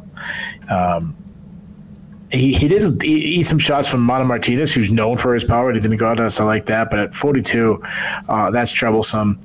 A, a, year ago, if you asked me to pick this matchup, I would have laughed at you and and said, "Oh, Costa's Costa's going to smash him." Um, Costa looked bad in his last two fights, and that said, um, Cannetti looked pretty good in his last fight. Uh, gave Mana Martinez a better for than most people thought, uh, but I'm not sold on him. Like it, it, it's Chris Moutinho. Moutinho's not good. I think I actually think it, you said that Carlson might have to handle an onslaught from Cannetti, and, and, that could be too. But like, it wouldn't shock me if Costa comes out guns blazing, and then he fades, and actually Cannetti's the one with the deeper gas tank. Like, I, I don't put that out of the realm of possibility. Um, that said, I, I, trust Costa's power. I, I, think he lands a big shot early. I don't trust Cannetti anymore. Uh, I think he catches Cannetti. I think I think Costa's going to have that like that early showing that he did when he first kind of came on the UFC scene. So give me Costa by first round knockout. There you go. Uh, And for the record, I I had the feeling that Costa's job is safe here, win or lose. He's the kind of guy that's going to get every chance to stick around. One because he's a Lauzon disciple and Lauzon is a legendary company man. Also, Costas he's got a little bit of a personality. Yeah, he's great a good looking dude. He's got a weird nickname. He's a guy that could. I mean, Fun. he could settle. Fun fighter. Fun fighter, yeah. yeah. I mean, he could settle in as one of those. Uh, I can't remember his name now. The welterweight that was the magazine model. Alan Jouban. Yeah, Alan Jouban, the guy that's like like one of the best looking guys in the division, but fights like he doesn't give a damn about his face, like that that type. Like the bantamweight Alan Jouban. Alan Jouban. There you go. Next up at UFC Fight Night 211, it is the lightweights as Mike Davis takes on short notice replacement Viacheslav Borshchev. Davis, the 29 year old New Yorker, uh, sorry, from New York State. He's from Cairo, New York, which I had to look it up. It's uh, near Albany. Anyway, the 29 year old from New York State is 9 and 2 overall. He is 2 and 1 since joining the UFC as a veteran of the second season of Dana White's Contender Series. Incidentally, he lost to Sodiq Yusuff on that uh, on that season. Uh, went back and won a couple more fights in the Northeast, then signed with the UFC back in 2019. He lost his debut to uh, Gilbert Burns because that is a hell of a debut but has come back uh, since then with back to back wins over Thomas Gifford and Mason Jones. If you're having a tough time remembering those, it's because those two wins are spaced out over the last three years. Uh, the Gifford win was back in October of 2019. The Jones win was uh, last January. So this is the first time in almost two years that Davis has stepped into the octagon. He was scheduled to take on Uroš Medic. Medic had to withdraw a couple weeks ago uh, with an injury. In steps uh, Borshchev. The 30 year old Russian by way of Sacramento, he is a Team Alpha Male product, is 6 and 2 overall. He is 1 and 1 since joining the UFC uh, out of last season of Dana White's Contender Series. He debuted with a knockout of Dakota Bush back in January, then dropped a unanimous decision to Mark Diakiese in March at UFC on ESPN Blaydes versus Daukaus.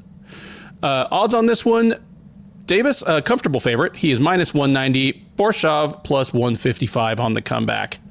Uh, Keith, it's it's not the matchup we were expecting, but uh, arguably it's a more interesting fight. Uh, who you got in this one?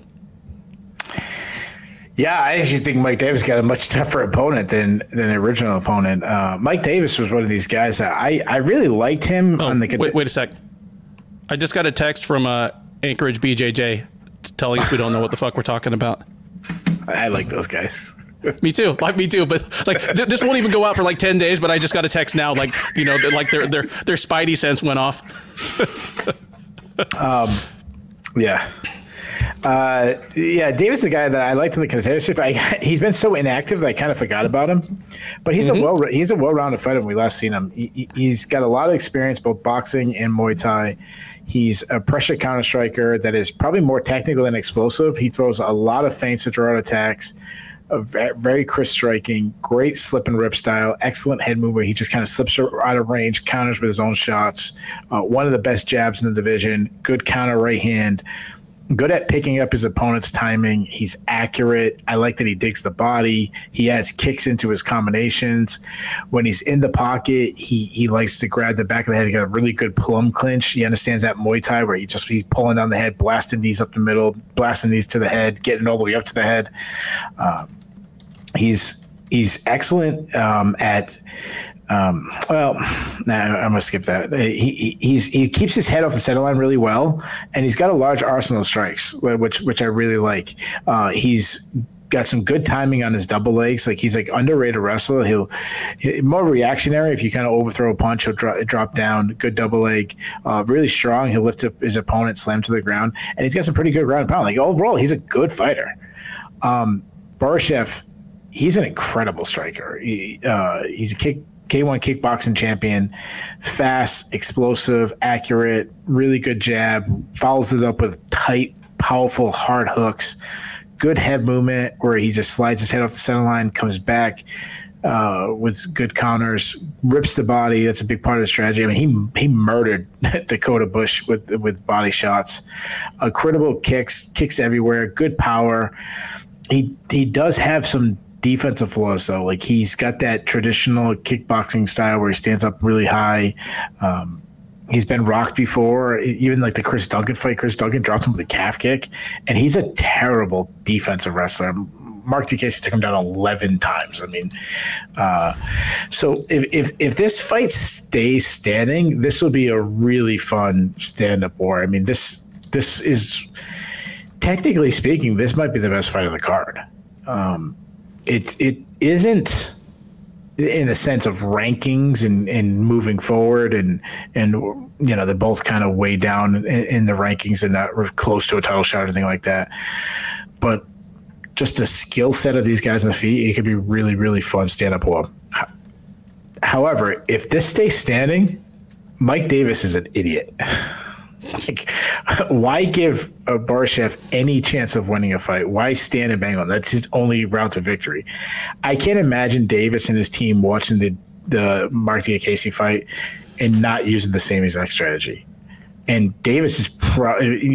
We've talked about Diakiese's underrated grappler. We've talked, but like on paper, Davis is a better wrestler than Diakiese is, like credential wise. I, I can't imagine Davis just not turning uh, who's also taken on a short notice, just take it, turn him into a takedown dummy. Give me Davis by decision. You said it all better than I could because I also went immediately to the Diakiese fight because that's one where I think we both picked Borshchev, and for me, it was because I didn't trust Diakiese to do that. I was like, Diakiese is exactly the kind of fighter that's going to try to knock Borshchev out and is going to get knocked out for his trouble. Uh, and instead, no. It was it made it an ugly fight. It wasn't a super exciting fight, but also the outcome was never in question. He won all three rounds easily. And as you pointed out, unless Davis is badly diminished by, you know, the the time off over the last couple years, and I have no reason to believe he is, that's uh that's a game plan that he could follow at least as easily as Diakiese did. And if he employs it early, will get easier late again because Borshchev is stepping up on on short notice. So I'm with you here. Davis and the team have got to be smart enough to try to take this thing to the ground as soon as possible and just keep doing it. You know, fans aren't going to go crazy, but it's the apex. What do you do? You're going to piss off 250 people. Who cares? Uh, give me uh, Davis by decision as well.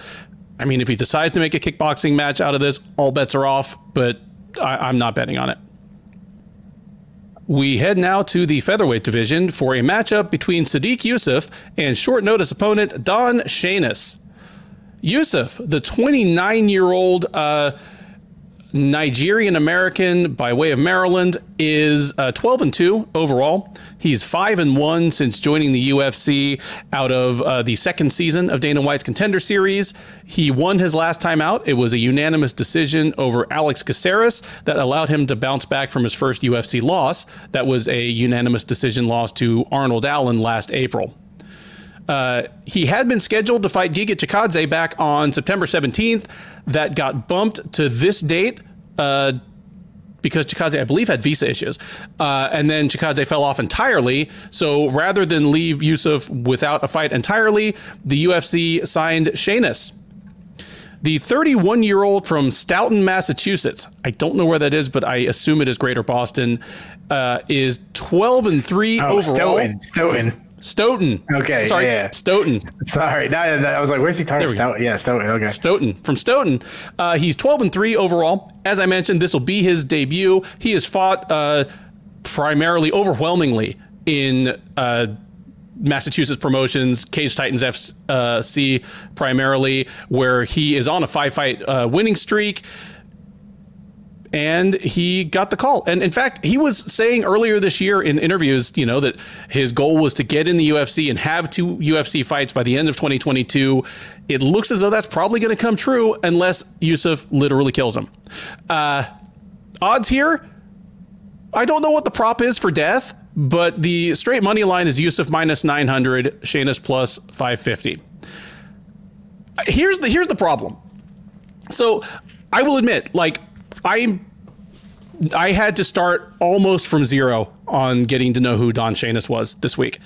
Uh, I'm plugged into, I'm fairly plugged into regional scenes. You know, I do a lot of work for the Sherdog Fight Finder, so I'm just entering random results from Kazakhstan or Michigan or Ecuador, and I and obviously I'm very plugged into the Texas scene because I go to a lot of local shows and I know a lot of the, the people who are there. I had no idea who Don Shainis was, so I had to go look, and I watched pretty. I think I watched every single one of his fights that's available. He's on a five fight winning streak, and that includes some pretty good fighters. You know, it includes it includes uh, Chris Lencioni, who's doing pretty well in Bellator right now. It includes uh, Cody Fister. Fister, I barely knew her. It also includes Jay Ellis. The Jay Ellis. I'm just gonna say, like, if you're if you're watching this show and you don't know who Jay Ellis is, shame on you. Shame on you. Ironically, since Shainis's nickname is Shameless, uh, he is, I believe his record is 16 and 106 right now. and no, I'm not. I'm not, not even kidding. Yeah, I think I that's that. And you know, he, he's got multiple like 17, 18 fight ah, losing Oh, it's streaks. He, he's lost something like 29 of his last 30. And it's not it's not a Shannon Ritch thing because Shannon Ritch's problem was always gameness. He knew he had three more fights this month, so he would I mean the guy would tap to a fart. Like you fart in the cage, he's probably tapping because he didn't want to endanger his next couple of paychecks. That's not Jay Ellis. Jay Ellis goes out like a madman and wants to win, and he's just very, very bad at it. I, I will Yeah, say this. does his training at like the bus stop and shit. Like Yeah. he's like it's it's. eh, come on, like But no, this is, they have like- a fight in the world that'd be like, "Hey Jay, no more taking fights." And I mean, Keith Keith has certain axioms that he's brought to this show.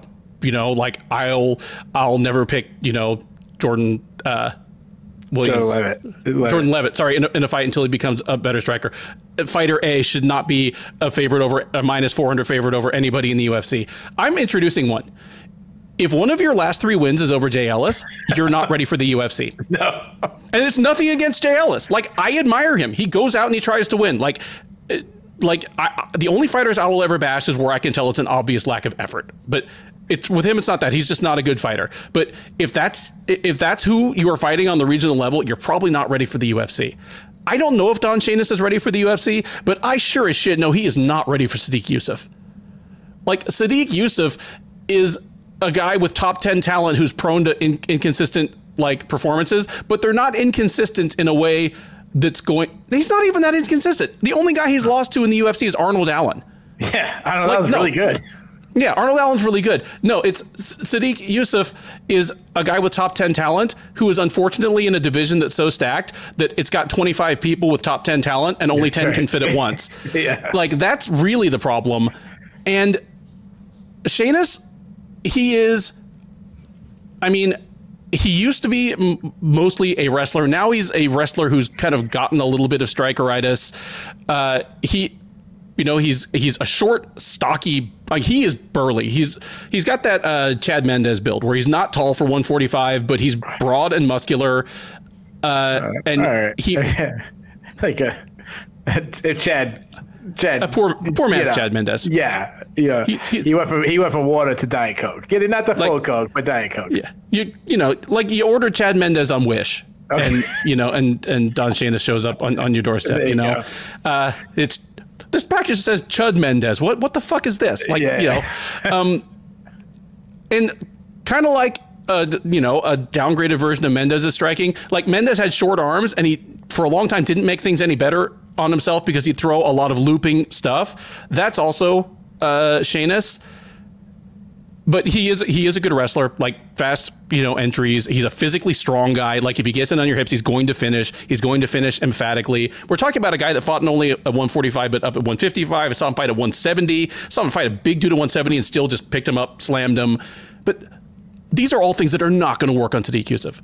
Yusuff isn't going to hang around and get hit by by the big looping overhand wrestler fastball special.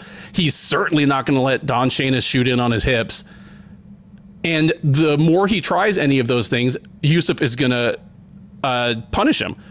Yusuff is going to kick him to the body. He's going to kick him to the legs. Uh, he's going to meet uh, takedown attempts with intercepting knees. I, I mean, he could just pancake a takedown attempt, spin around to the back. Yusuff has a shockingly mean like ground game, like mean ground and pound. Yeah, like I, I strongly suspect that, that Shainis is not going to stick. I mean, he will reach his goal of fighting twice in the UFC by the end of the year because he's going to get at least one more fight for having taken this one on short notice and kind of saving the UFC's bacon. I don't know what his upside is, but this is about as rough a short notice debut as you can get just in terms of overall talent as well as style. Give me Yusuff by first round knockout. And like not even TKO. Yusuff catches him on the feet, you know, or or you know, again, pa- pancakes a takedown, reverses him, but just leaves him out cold. Yusuff by first round KO. Yeah. Um, yeah, this is a really tough fight for Don Shainis. Um, Yusuff's, I mean, he's really good. He's a long and lengthy guy who's very accurate. He throws combinations.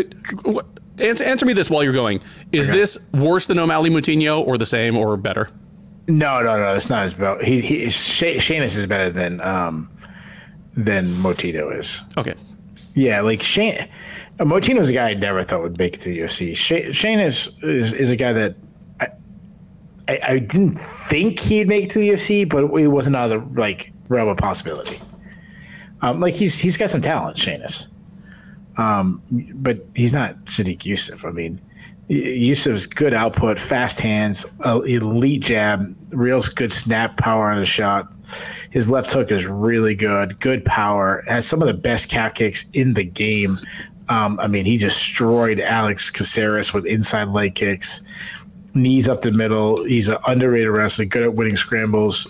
Uh, he did. He one defense might be is is Arnold Allen just exposed some of his defensive wrestling, but Arnold Allen is such a good, intelligent fighter. Um, he's been taken down in, in, in, a couple fights, but he's got some good get up game. Don Shainis, I like that he, he he left New England as far as I know, and he's trained a little bit with Glory MMA. I don't know if that's a full time thing. No, no, he's gone full time to Glory MMA okay, starting so earlier good. this year. Yeah. Okay, so that's a good, that's a really good, that's a smart move. Um, New England is, is as much as I love my home area, it's it's not it's not a hotbed for MMA. It's there's much better gyms out there. He's he's a very aggressive on his feet. He's a brawler. He has his high guard. He's got some good pop in his hands. Uh, but he's he's a brawler. I mean, he's he swings wildly. Um, not, not, a lot of game planning. Uh, he throws some hard leg kicks, but he throws some naked leg kicks. He got hurt bad in his last fight. He was almost knocked out in his last fight. Um, he will wrestle a little, but he, you mentioned wrestling. I've seen a lot of people talk about his wrestling. He's a New England wrestler. Like he's good, but not they don't hold it to the highest standard. Uh, good, good top control. Uh, he does. He, he's actually. I think he's probably a better grappler than he is a wrestler. Like he's he's got good control on the ground. He hits hard. Um, that's his biggest strength. He he's got some good ground and pound, and he he does advance position. Um, you could see some of that. But this is a, as you mentioned, this is a massive step up in competition for Shainis. I don't. I mean, you, would it be fair to say, like, mo- like again, I watched all of his fights today most of them were in a Chinese restaurant. Would it be fair to uh, say uh, yeah, yeah, Chinese yeah. restaurant wrestling? Yeah, there you go. Yeah, I mean, he trains. At, he, he fights at um. Shout out Cage, NEF. Yeah, Cage Cage Warriors. Cage Titans. Um, Cage Titans. Excuse me, Cage Titans. I'm sorry. Yeah. Um, that's like the number two New England one. They're like I, I would probably put CS over him for yeah. competition. Then, I mean, it's better than reality fighting. I'll, I'll give him that. Mm-hmm. So. Um, uh, but they they famously they book JLS all the time. Like they they have a lot of mismatches. Um, so and Yusuff, I mean Yusuff was was going to fight Giga Chikadze in a co-main event. You know now he's taking on Don Shainis. There's a chance Yusuff just blows him off, doesn't take it serious. There's also, a, but I really only see Shainis landing a big haymaker the deeper this fight goes, the more and more I favor Yusuff. Yusuff's a better athlete. He's faster. He's more tactical. He has more tools. He's faced a way better competition. I expect Yusuff just to pick apart with a jab, with some calf kicks until he can't eat anymore, and then I think Yusuff lands a big shot. I'm with you. Give me Yusuff by first round TKO. Next up, it is the bantamweights, and yet one more fight on this card that has uh, reached this card after being kicked down the road from a previous card. It is Raoni Barcelos versus Trevin Jones. Barcelos, the 35-year-old Brazilian, is 16 and three overall. He is five and two in the UFC. Uh, that's the good news. The bad news is that two are his last two fights.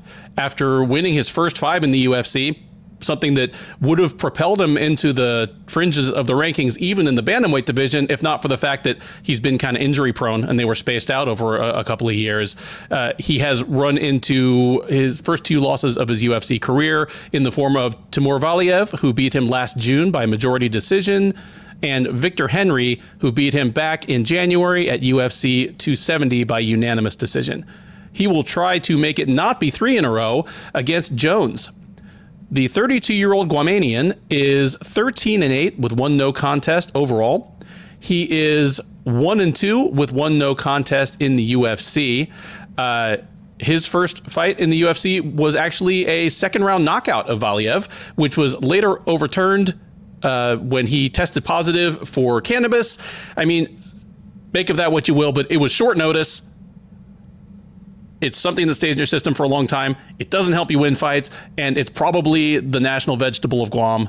I know that Guam is a U.S. territory, like it doesn't have a national vegetable. Uh, he then won his second UFC uh, appearance against Mario Bautista. Since then, he's dropped two in a row uh, against Saidyokub Kakhramonov and Javid Basharat. The Basharat fight was back in March at UFC Fight Night Santos versus Ankalaev, where he dropped a unanimous decision. Uh, this fight was supposed to happen back in December. Uh, you know, it's gotten balanced. They each have gotten different fights since then. Like each of them has fought since then, someone else, but they decided to come back and remake it, kind of like the uh, Latifi versus Oleinik fight. Uh, Barcelos is a strong favorite here. He's minus 220. Jones plus 180. Uh, Keith, I'm going to toss this to you first. What I will say is, this is I mean, only at bantamweight do you get a fight between two fighters this good who are on two fight losing streaks. Yeah. It, like, yeah. like two fighters this good should not be like looking over their shoulder in danger of their job, but here, here we are. Yeah, they should, have gotten tossed a softball. I, I, used to like Barcelos a lot, uh, but I think he's declining. I, have seen some decline in him. Uh, he's still technically sound. He's a good counter striker. Uh, his right hand is his counter right is his best blow. He has some good leg kicks, though he doesn't really check leg kicks. But the biggest concern for me is his output has really dropped. Um, and I think that goes with his cardio. His cardio is failing him. He is he gassed out bad in his last two fights. Um, he, I don't know if he can fight at a he fighting at a snail's pace, and he's losing rounds because of it. Uh, he's he's he is he's a okay wrestler, but he's got really good BJJ, nice top control. I mean, at his prime, he outgrappled uh, Said Nurmagomedov, which is obviously incredibly good, and he's got really good takedown defense. But his striking is is is concerning at this point for me. Uh, Trevin Jones has been like an overachiever in the UFC, but then it gets to the point like when guy keeps winning, you're like, oh, maybe he's not overachieving. Even in losses, he hasn't looked bad. Like uh, he went against Basharat in his last fight, and yeah, he lost, but he had moments. Like he wasn't an th- absolute thrashing. Uh, he's a southpaw who's a he's a good striker. He's a counter striker himself. He's quick.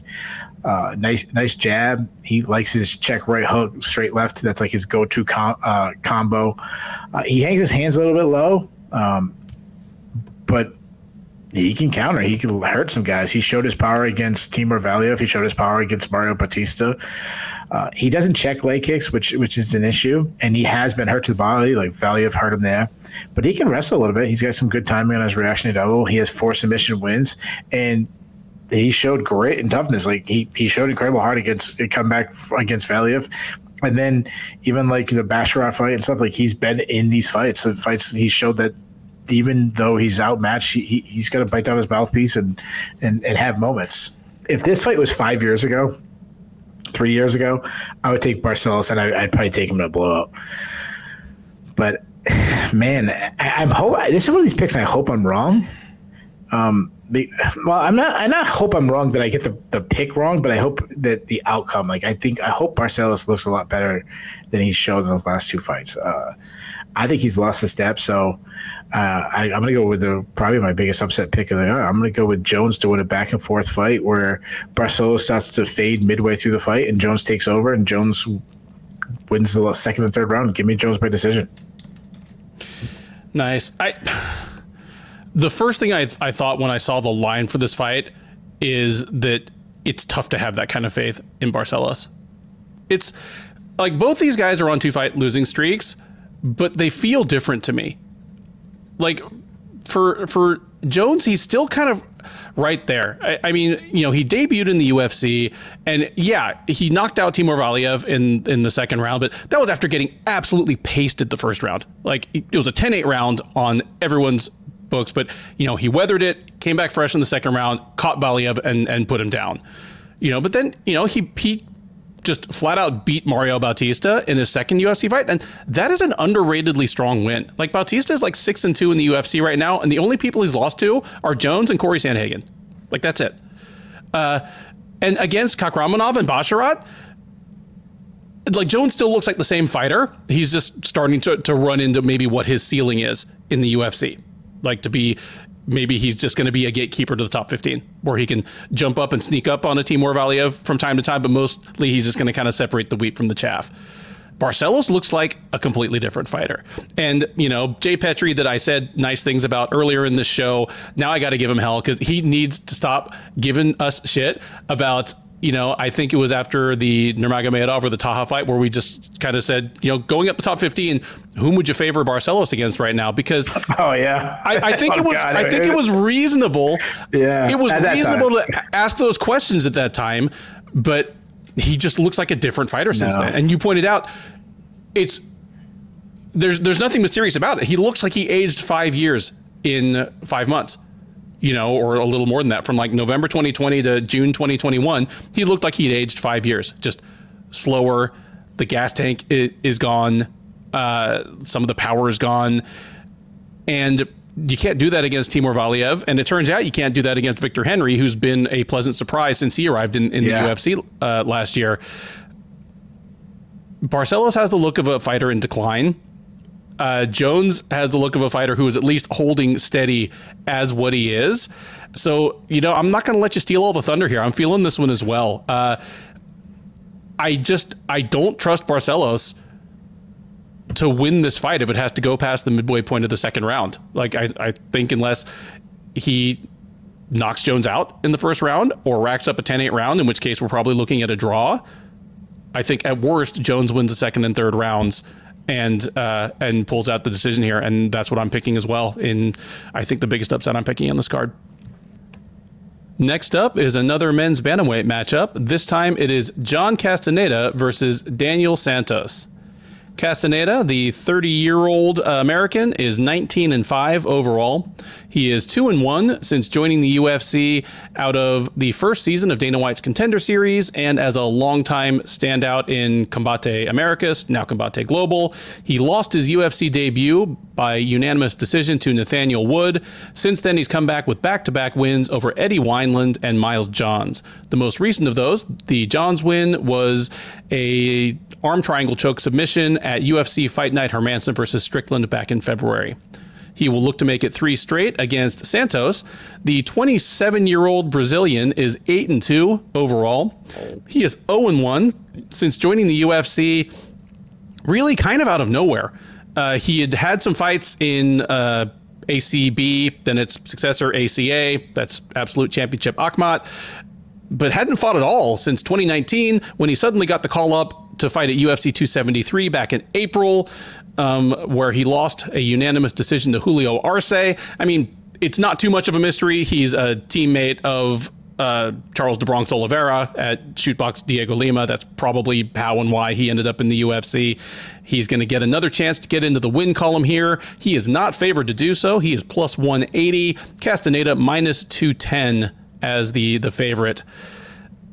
Keith, I'm gonna toss this to you first, but like, I don't know what kind of upside Santos had. Yeah, how did I know? How did I know you're gonna go to me first? I'm, I'm happy. To, I'm happy to talk first about the, the guys. I'll tell you flat flat out. Santos has like he has ten fights. Like he he had a you know he had a three year layoff, and even before that he only fought like once a year. Like just couldn't find couldn't find like eight of his fights either. Yeah, exactly. Like it's yeah. really just the uh, the, uh, ACA fight. fights. Yeah, yeah, and the and the Arce fight that that you can even find. Uh,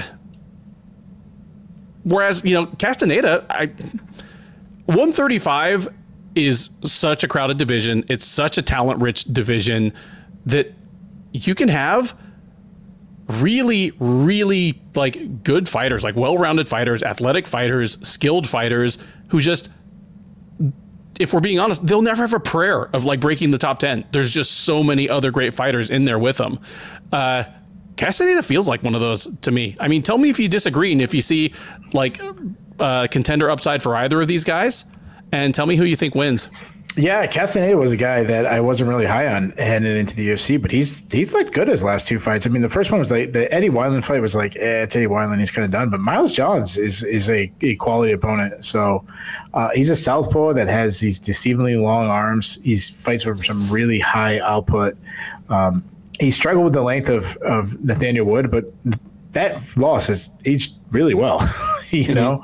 Um, and he looked much better against like a Miles Johns getting there, um, landing some uh, decent power.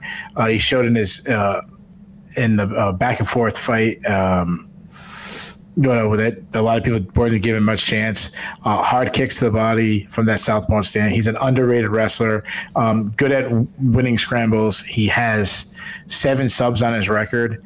Um, Santos, on the other hand, a lot of the things you got to take is just simply from the, the Arce fight. He's athletic. He's got some fast hands. He does throw some spinning attacks out there. Decent pop, um, but he's got some defensive holes. I mean, Arce was smoking him, um, hurting, hurting him. Keeps his chin high in the air. He lacks head movement. Um, he did show some takedown defense, which I like that against our, you know, stuff some takedowns from Arce, but um, I'm going to go in Castaneda. Uh, I think he lands the power shots. Give me him by decision. Yeah, I mean, I'm with you here. Like Santos, just he has the feel of of a raw prospect who does have some athletic upside, but he feels like a fighter that with barely ten fights. Just I I don't know why, because especially a Brazilian that's 28 and is kind of with a good team and has this kind of obvious athleticism most of the time they have twice this many fights. Like even if they've just sent them to like the you know the uh, Astra or you know the Aspera FC like puppy yeah, mill and yeah, have yeah. them fighting have them fighting like two and eleven fighters. At least getting them reps in there, and they show up to the UFC like get you Jay Ellis. yeah, yeah, like or you know Joao Ellis or whatever the Brazilian equivalent of him is called, and you know, and and the guy shows up at the UFC like you know seventeen and three rather than seven and and and one, you know, uh, but yeah, Castaneda he is a good fighter and uh, you know, uh, good you know, deceptive power in his hands. You mentioned the the Nathaniel Wood uh, loss has aged well. I agree. He was competitive, and not only has Wood looked great since then, he's moved up to featherweight since then. You know, like all, in all, that that yeah, loss doesn't point. really tell on point. Castaneda at all. For him to manage an arm triangle choke on Miles Johns, like a, a topside like kind of bully submission on a guy who's as strong, physically strong, and is as good a wrestler mm-hmm. as Johns. Like told me a lot. If he can do that to Johns, he can absolutely do that kind of thing to Santos. But also, you mentioned Julio Arce like busted up Santos on the feet, and that's something that Castaneda could absolutely do as well. Uh, give me Castaneda to win this one going away. I think he's going to pull further ahead like as the fight goes along. And not only would I not be surprised, I'm going to actually call for it here. Give me Castaneda to uh, get a late finish. It could be a submission. I'm going to go with uh, TKO strikes on the ground, but it could be one of again one of those choose your poison situations where you can lay there and get pounded out or turn your back and get choked. But uh, give me give me uh, John Castaneda by third round finish. Next up, and at least as the card is currently constructed, the co main event of UFC Vegas 61 is a welterweight matchup between Randy Brown and Francisco Trinaldo. Brown, the 32 year old Jamaican, uh, now you know residing in the United States, is 15 and 4 overall. He's 9 and 4 in the UFC. He is on a three fight win streak, those being a first round submission of Alex Oliveira, a unanimous decision over Jared Gooden, and most recently, a split decision win over Khaos Williams, which took place at UFC 274 back in May. He will look to make it four straight against the ageless Trinaldo, the 44 year old Brazilian. Uh, 28 and 8 overall. He is 17 and 7 uh, in the UFC after joining as the outgoing jungle fight lightweight champ and one of the uh, standouts from the very first season of The Ultimate Fighter Brazil. He is on a two fight win streak. Uh, those being a split decision over Dwight Grant and a unanimous decision over Danny Roberts. Uh, those paired with his loss to Muslim Salikhov last June make him 2 and 1 since deciding to move up to welterweight permanently in the wake of his failure to make the uh, lightweight limit against Jai Herbert back in 2020. So he will look to extend this unlikely final career act and this unlikely welterweight run against uh, Brown. He is not favored to do so. Brown is minus 300, Trinaldo plus 240 uh, on the comeback. There is a time when I would have said Brown minus 300 here was a fool's bet. Like age gap notwithstanding, size gap notwithstanding, these are two fighters who are headed in two opposite directions. Just one of them quickly and one of them slowly.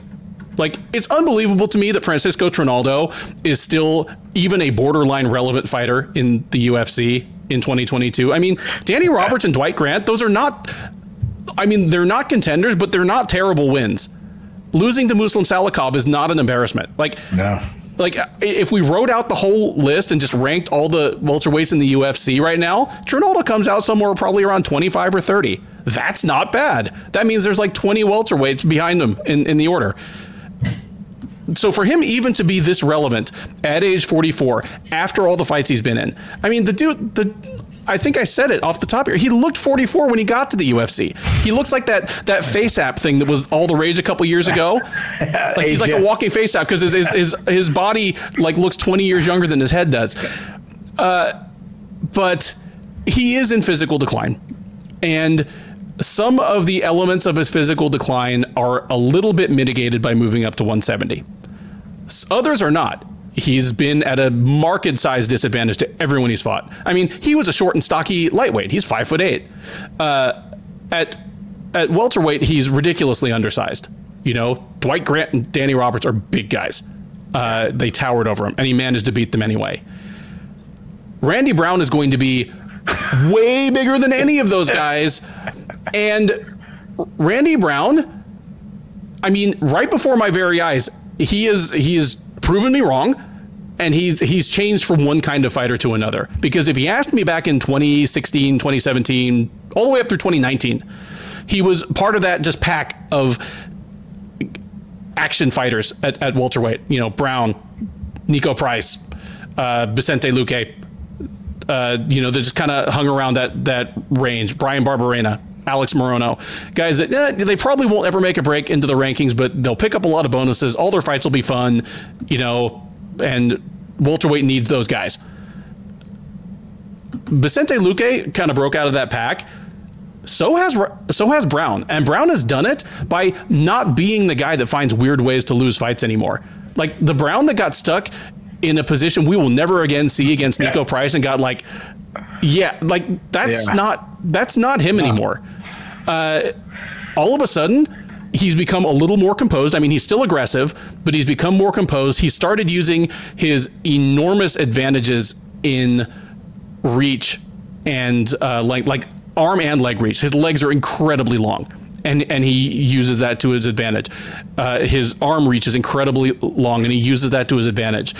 He is a surprisingly good ground fighter for a long, gangly guy. Um, you know, I mean, he thrashed Alex Oliveira on the ground. A guy that, yeah, he was in the twilight of his career, but for a long time, he was not an easy out for people on the ground. Oh. Uh, yeah, he's he's transformed. He's past age 30, he's kind of changed his approach to the game, and he is looking like a future contender in still one of the hardest divisions in the UFC to become a contender. Like how many fights you have to string together at welterweight where one loss can just stick you at, back at the back of the line because that kind of 15 through 25 range is so crowded.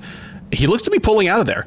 You know, he's fought, he's being, he's beating different kinds of fighters in Khaos Williams, Jared Gooden, Alex Oliveira. Uh, for the most part, he's not, he's not even letting them into the fight. He's not having those weird mental lapses. You know, what I said about uh, uh, Trevin Giles, you know, ahead of our, our last preview, where He's the more skilled fighter in almost all of his fights, but he's going to make a huge mistake. the right. question is just whether uh, Brown has stopped being that kind of fighter. And because he stopped being that kind of fighter, he's not the kind of fighter who's going to let Trinaldo, he's not going to leave the door open for Trinaldo. And that's even in his athletic prime, that was not Trinaldo's game. Trinaldo came into this uh, sport a grinder. You know, he's he's got surprising power in his hands, but knocking people out with one shot has never really been his thing. He's been a grinder. And I can't imagine a scenario where Trinaldo like nullifies Brown in the clinch for three rounds or takes him down in two out of three rounds and is able to keep him there. Uh, I, I think this is going to be. I mean, it's one of the more lopsided fights on the card on the odds, and I think it's going to look be, one of the more lopsided looking ones in the cage. I think Brown is going to absolutely piece Trinaldo up on the feet. Uh, I think his jab is just going to be splitting uh, Trinaldo's face open. Trinaldo cuts super easy these days because he is just a pile of scar tissue. Uh, you know, Brown will probably kick Trinaldo's legs, kick his body. I don't think Trinaldo will be able to get Brown down, but I think if Brown wants Trinaldo down, he'll probably be able to. Um, just the question will be like whether he decides to. But give me Randy Brown I'm going to say he gets the knockout here. Give me uh, Brown by, by second round knockout. And I'm going to say that, that Brown is winning things on the feet pretty much consistently from the very beginning. Trinaldo's going to have some failed attempts to bring this thing to the ground. He's going to come up short on some haymakers, and Brown's just going to be tagging him up the whole time. Yeah, Brown by second round TKO.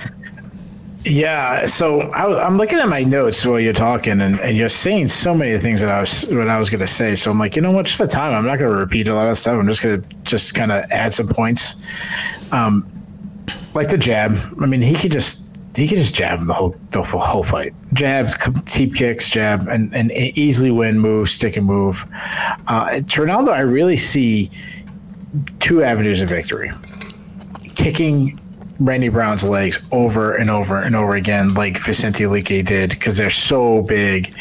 Um, and then the only other thing is him hurting him on the feet. Like I, I agree with you that Trinaldo knocking out Randy Brown would really be surprised me, but he'd have to. To me, he has to buckle him a couple times, landing because he's. You mentioned he's so jacked up. He's the power has gone with him a little bit to to uh, welterweight but that's it, man. It, this is a this is really a tough stylistic matchup for him. Um, his his output is starting to fade as he's gone down. Not that he was ever a high output guy to begin with. uh, Brown has looked better and better. His footwork has become better. He's really started to get in that flow state where he's you can see the confidence growing in him. Um, he's come kind of landing some power. You start seeing him like hurting guys more. I'm with you. I think he's gonna just pick him apart. I I don't know if he's going to stop Trinaldo because Trinaldo is so tough, but I, like I could see a high kick, like catching him. Yeah, but give me Brown just to kind of cruise to it. Kind of like a whole hum decision when you're done with it. You're not going to be like, "Wow, what a performance, Randy Brown. It's just like I'm better than this guy. I'm just going to work him and maybe even get in the clinch a little bit, land some knees inside, a couple elbows inside. But uh, yeah, I give me Randy Brown by decision. And I mean, whether it's pretty or ugly on that recap, we'll be talking about probably a top 15 ish matchup for him in his next fight. Yeah, we'll probably matchmake Randy Brown if he wins this fight. Yeah. That brings us to the main event of UFC Fight Night 211, a strawweight matchup between Mackenzie Dern and Yan Xiaonan. Dern, the 29 year old Brazilian American, is 12 and 2 overall. She is 7 and 2 in the UFC. She won her last time out. It was a split decision victory over Tecia Torres at UFC 273 back in April. That allowed her to bounce back from a decision loss to Marina Rodriguez in the headliner of UFC Fight Night 194 last October. She will look to make it two straight against uh, Yan, the 33 year old uh, from China is 15 and 3 with one no contest overall. She is 6 and 2 in the UFC. Unfortunately for her, those two losses are her last two fights. Uh, she met Carla Esparza at UFC Fight Night 188 last May and got uh, knocked out in the second round.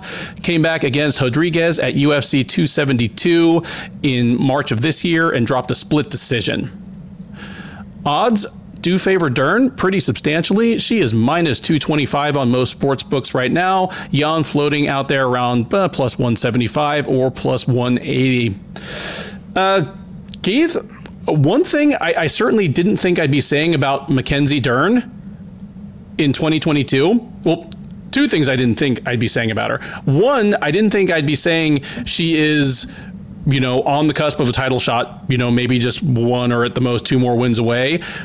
Uh, Definitely not at straw weight because over the the course of the first, you know, four or five fights of her UFC run after coming over from uh, LFA, she was a one-dimensional grappler. I mean, she's one of the greatest female grapplers ever. Uh, Absolutely. but you know, one dimensional. I mean, she was a willing striker, just not very good at it, and you know, often had trouble getting the fight to the ground unless she could just physically bully her opponent. Something which ma- was made easier by the fact that she had a tendency to blow weight extravagantly. I mean, until we ran into the William Knights of the world, her missing weight by uh, seven pounds against Amanda Bobby Brundage back in 2018 was pretty much the worst weight miss you know any of us had seen in years Yeah. at least in proportion to the fighter's body weight and it's a fight that frankly if it hadn't been happening in brazil it might have been scratched we've had fights scratched for weight misses not worse than that you know since then you know we, we've had heavier fighters than that get scratched for missing by seven pounds it it got passed through over any objections Brundage might have had because it was in Brazil and they wanted to see their woman girl, fight. yeah. yeah. Since then, we I mean we've both said this a few times in previewing pre- previewing her fights. I don't know who like loses weight or finds it easier to lose weight after having a kid or maybe it's just part of the growing up process that goes from being 22 to 27 you know like i think that's probably honestly what it is. It's just that she takes her life and takes her career more seriously. Okay. you know i mean in bjj the weight classes are further apart and looser.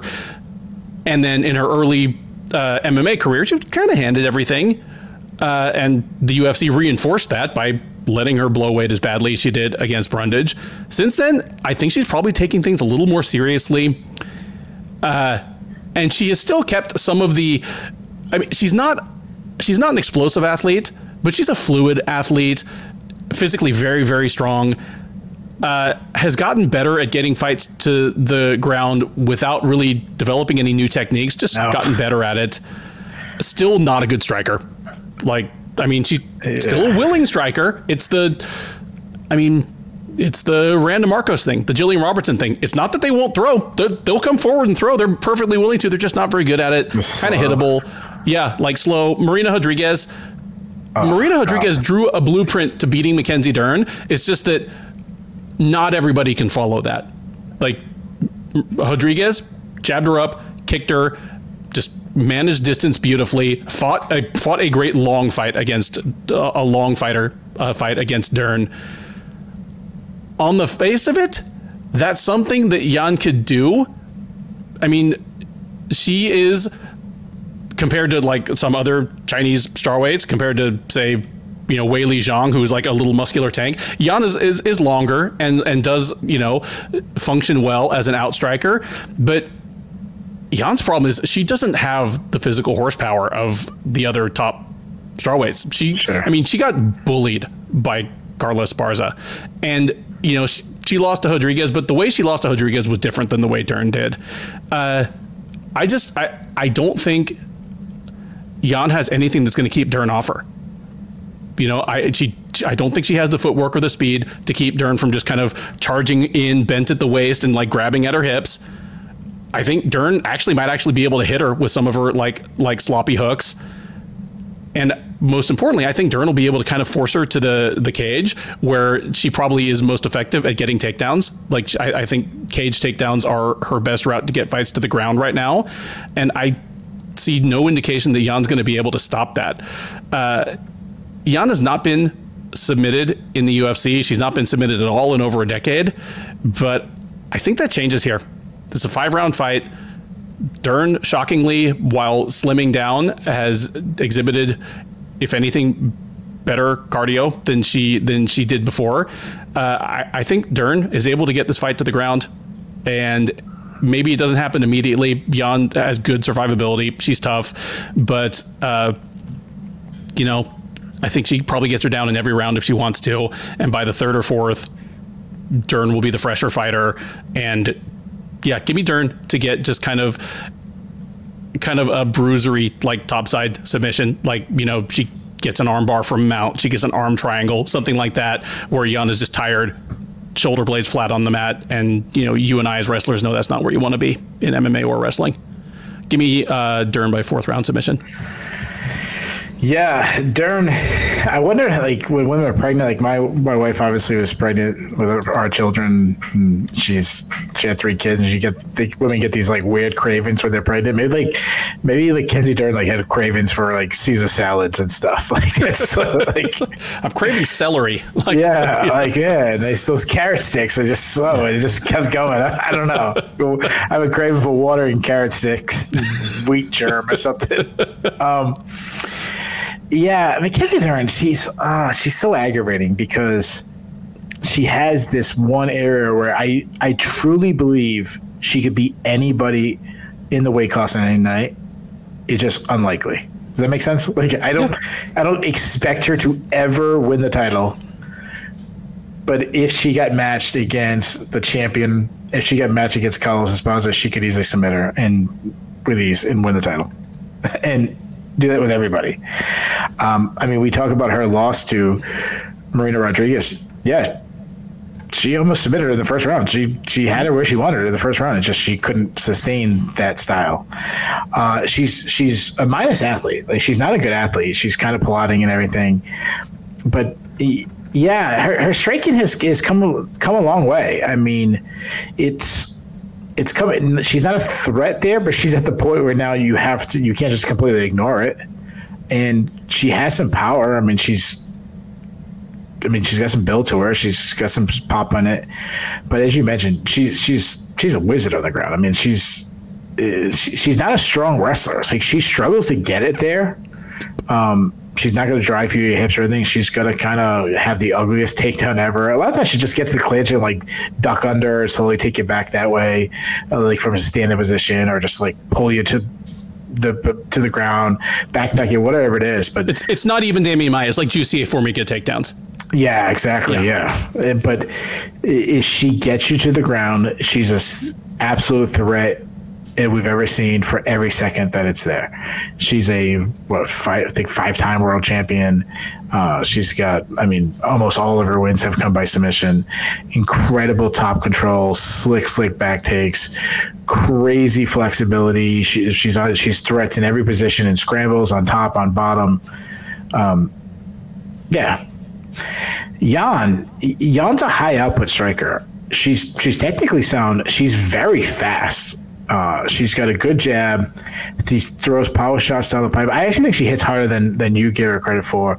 Uh, she she has the ability to strike while backing up, which I really like. Um, she has shown shown some offensive wrestling. She out wrestled Carolina Kowalkiewicz, but defensively she's had some holes. I mean, you talk about Carla Esparza, Claudia Gadelha was another one who took her down. Um, and she really struggles to get off the bottom. I mean, Carlos are like ground and pounder into oblivion. So to me, I'm not sold on Mackenzie. I'm definitely not sold on Mackenzie striking. Um, I'm not sold on her athleticism. I'm not sold on her wrestling. So I actually think uh, Yan Xiaonan is a better threat if she could stick and move. She has such a speed advantage uh, on the feet. The issue is if she gets taken down one time that's all Dern needs. Not even like seconds. She could lose every fight, and then just that's all she needs. I think think about a fighter like a Ryan Hall or or you know who, who have these uh, Charles Oliveira, another one. Uh, they don't need long. Paul fucking Craig. Paul Craig. Yeah, I like think, forget about Paul Craig. So that's why it's such a hard time picking against Mackenzie Dern. I think Yan's going to do her best. I think she's going to circle. I think she's going to jab. I think she's going to move. But sometimes you have these uh, these strikers. You see people. Who, I'm sorry, these grapplers. You see people who the strikers are so scared to to engage with them because they're worried about them ducking under their right hand or something like that, grabbing a single, getting to the ground. So sometimes you can see the opposite where they don't even they're not even striking. They're not doing anything. Um, I just I see Kenzie Dern closing distance. I see her somehow tripping her down, maybe even pulling her down, pulling guard, some kind of thing. eventually getting the top position, taking her back, working her magic, and getting submission. I'm gonna say she does it right in the very first round. Give me Mackenzie Dern, but first round submission. There we go. Uh, two picks for Mackenzie Dern. Quite a bit of difference on what the complexion of the fight from minute to minute will look like, but two pretty comfortable picks for her to have her hand raised at the end of the evening. That is 13 fights down. This has been the Shillan and Duffy preview for UFC Fight Night 211, Dern versus Yan. I've been your host, Ben Duffy. He has been Keith Shillan. Uh, if this is your first time watching one of our previews, first of all, thank you. Uh, we hope you enjoyed it. We do our best to provide uh, as in depth and detailed an analysis of these fights as you will find anywhere in the industry with uh, just the right sprinkle of silliness and uh, historical asides. Uh, please do like, subscribe, comment in the comment se- section if you're watching this on YouTube. Uh, Keith and I both reply. We'd love to hear your takes on these fights. But most importantly, please do join us on the recap. We are live on the Sherdog uh, YouTube page, usually about 15 minutes after the main event, where we will be breaking down all of these fights in reverse order of how we just did it now, starting from that headliner, going all the way down to the curtain jerker. We will talk about what was good, what was bad, what was surprising, what was controversial. There's always something. We'll be talking about what's next for some of these fighters, whether they won or lost. And the live chat is wide open during that recap. So we are taking your questions, your comments, and your hot takes live. We have a vibrant and growing community of friends there that we look forward to interacting with every Saturday night. Uh, Keith will tell you, as will I, that it's you know basically uh, the most enjoyable part of our job here at Sherdog. So we certainly hope you will join us. Between now and then, thank you once again for watching. Enjoy the rest of your week, and by all means, enjoy the fights.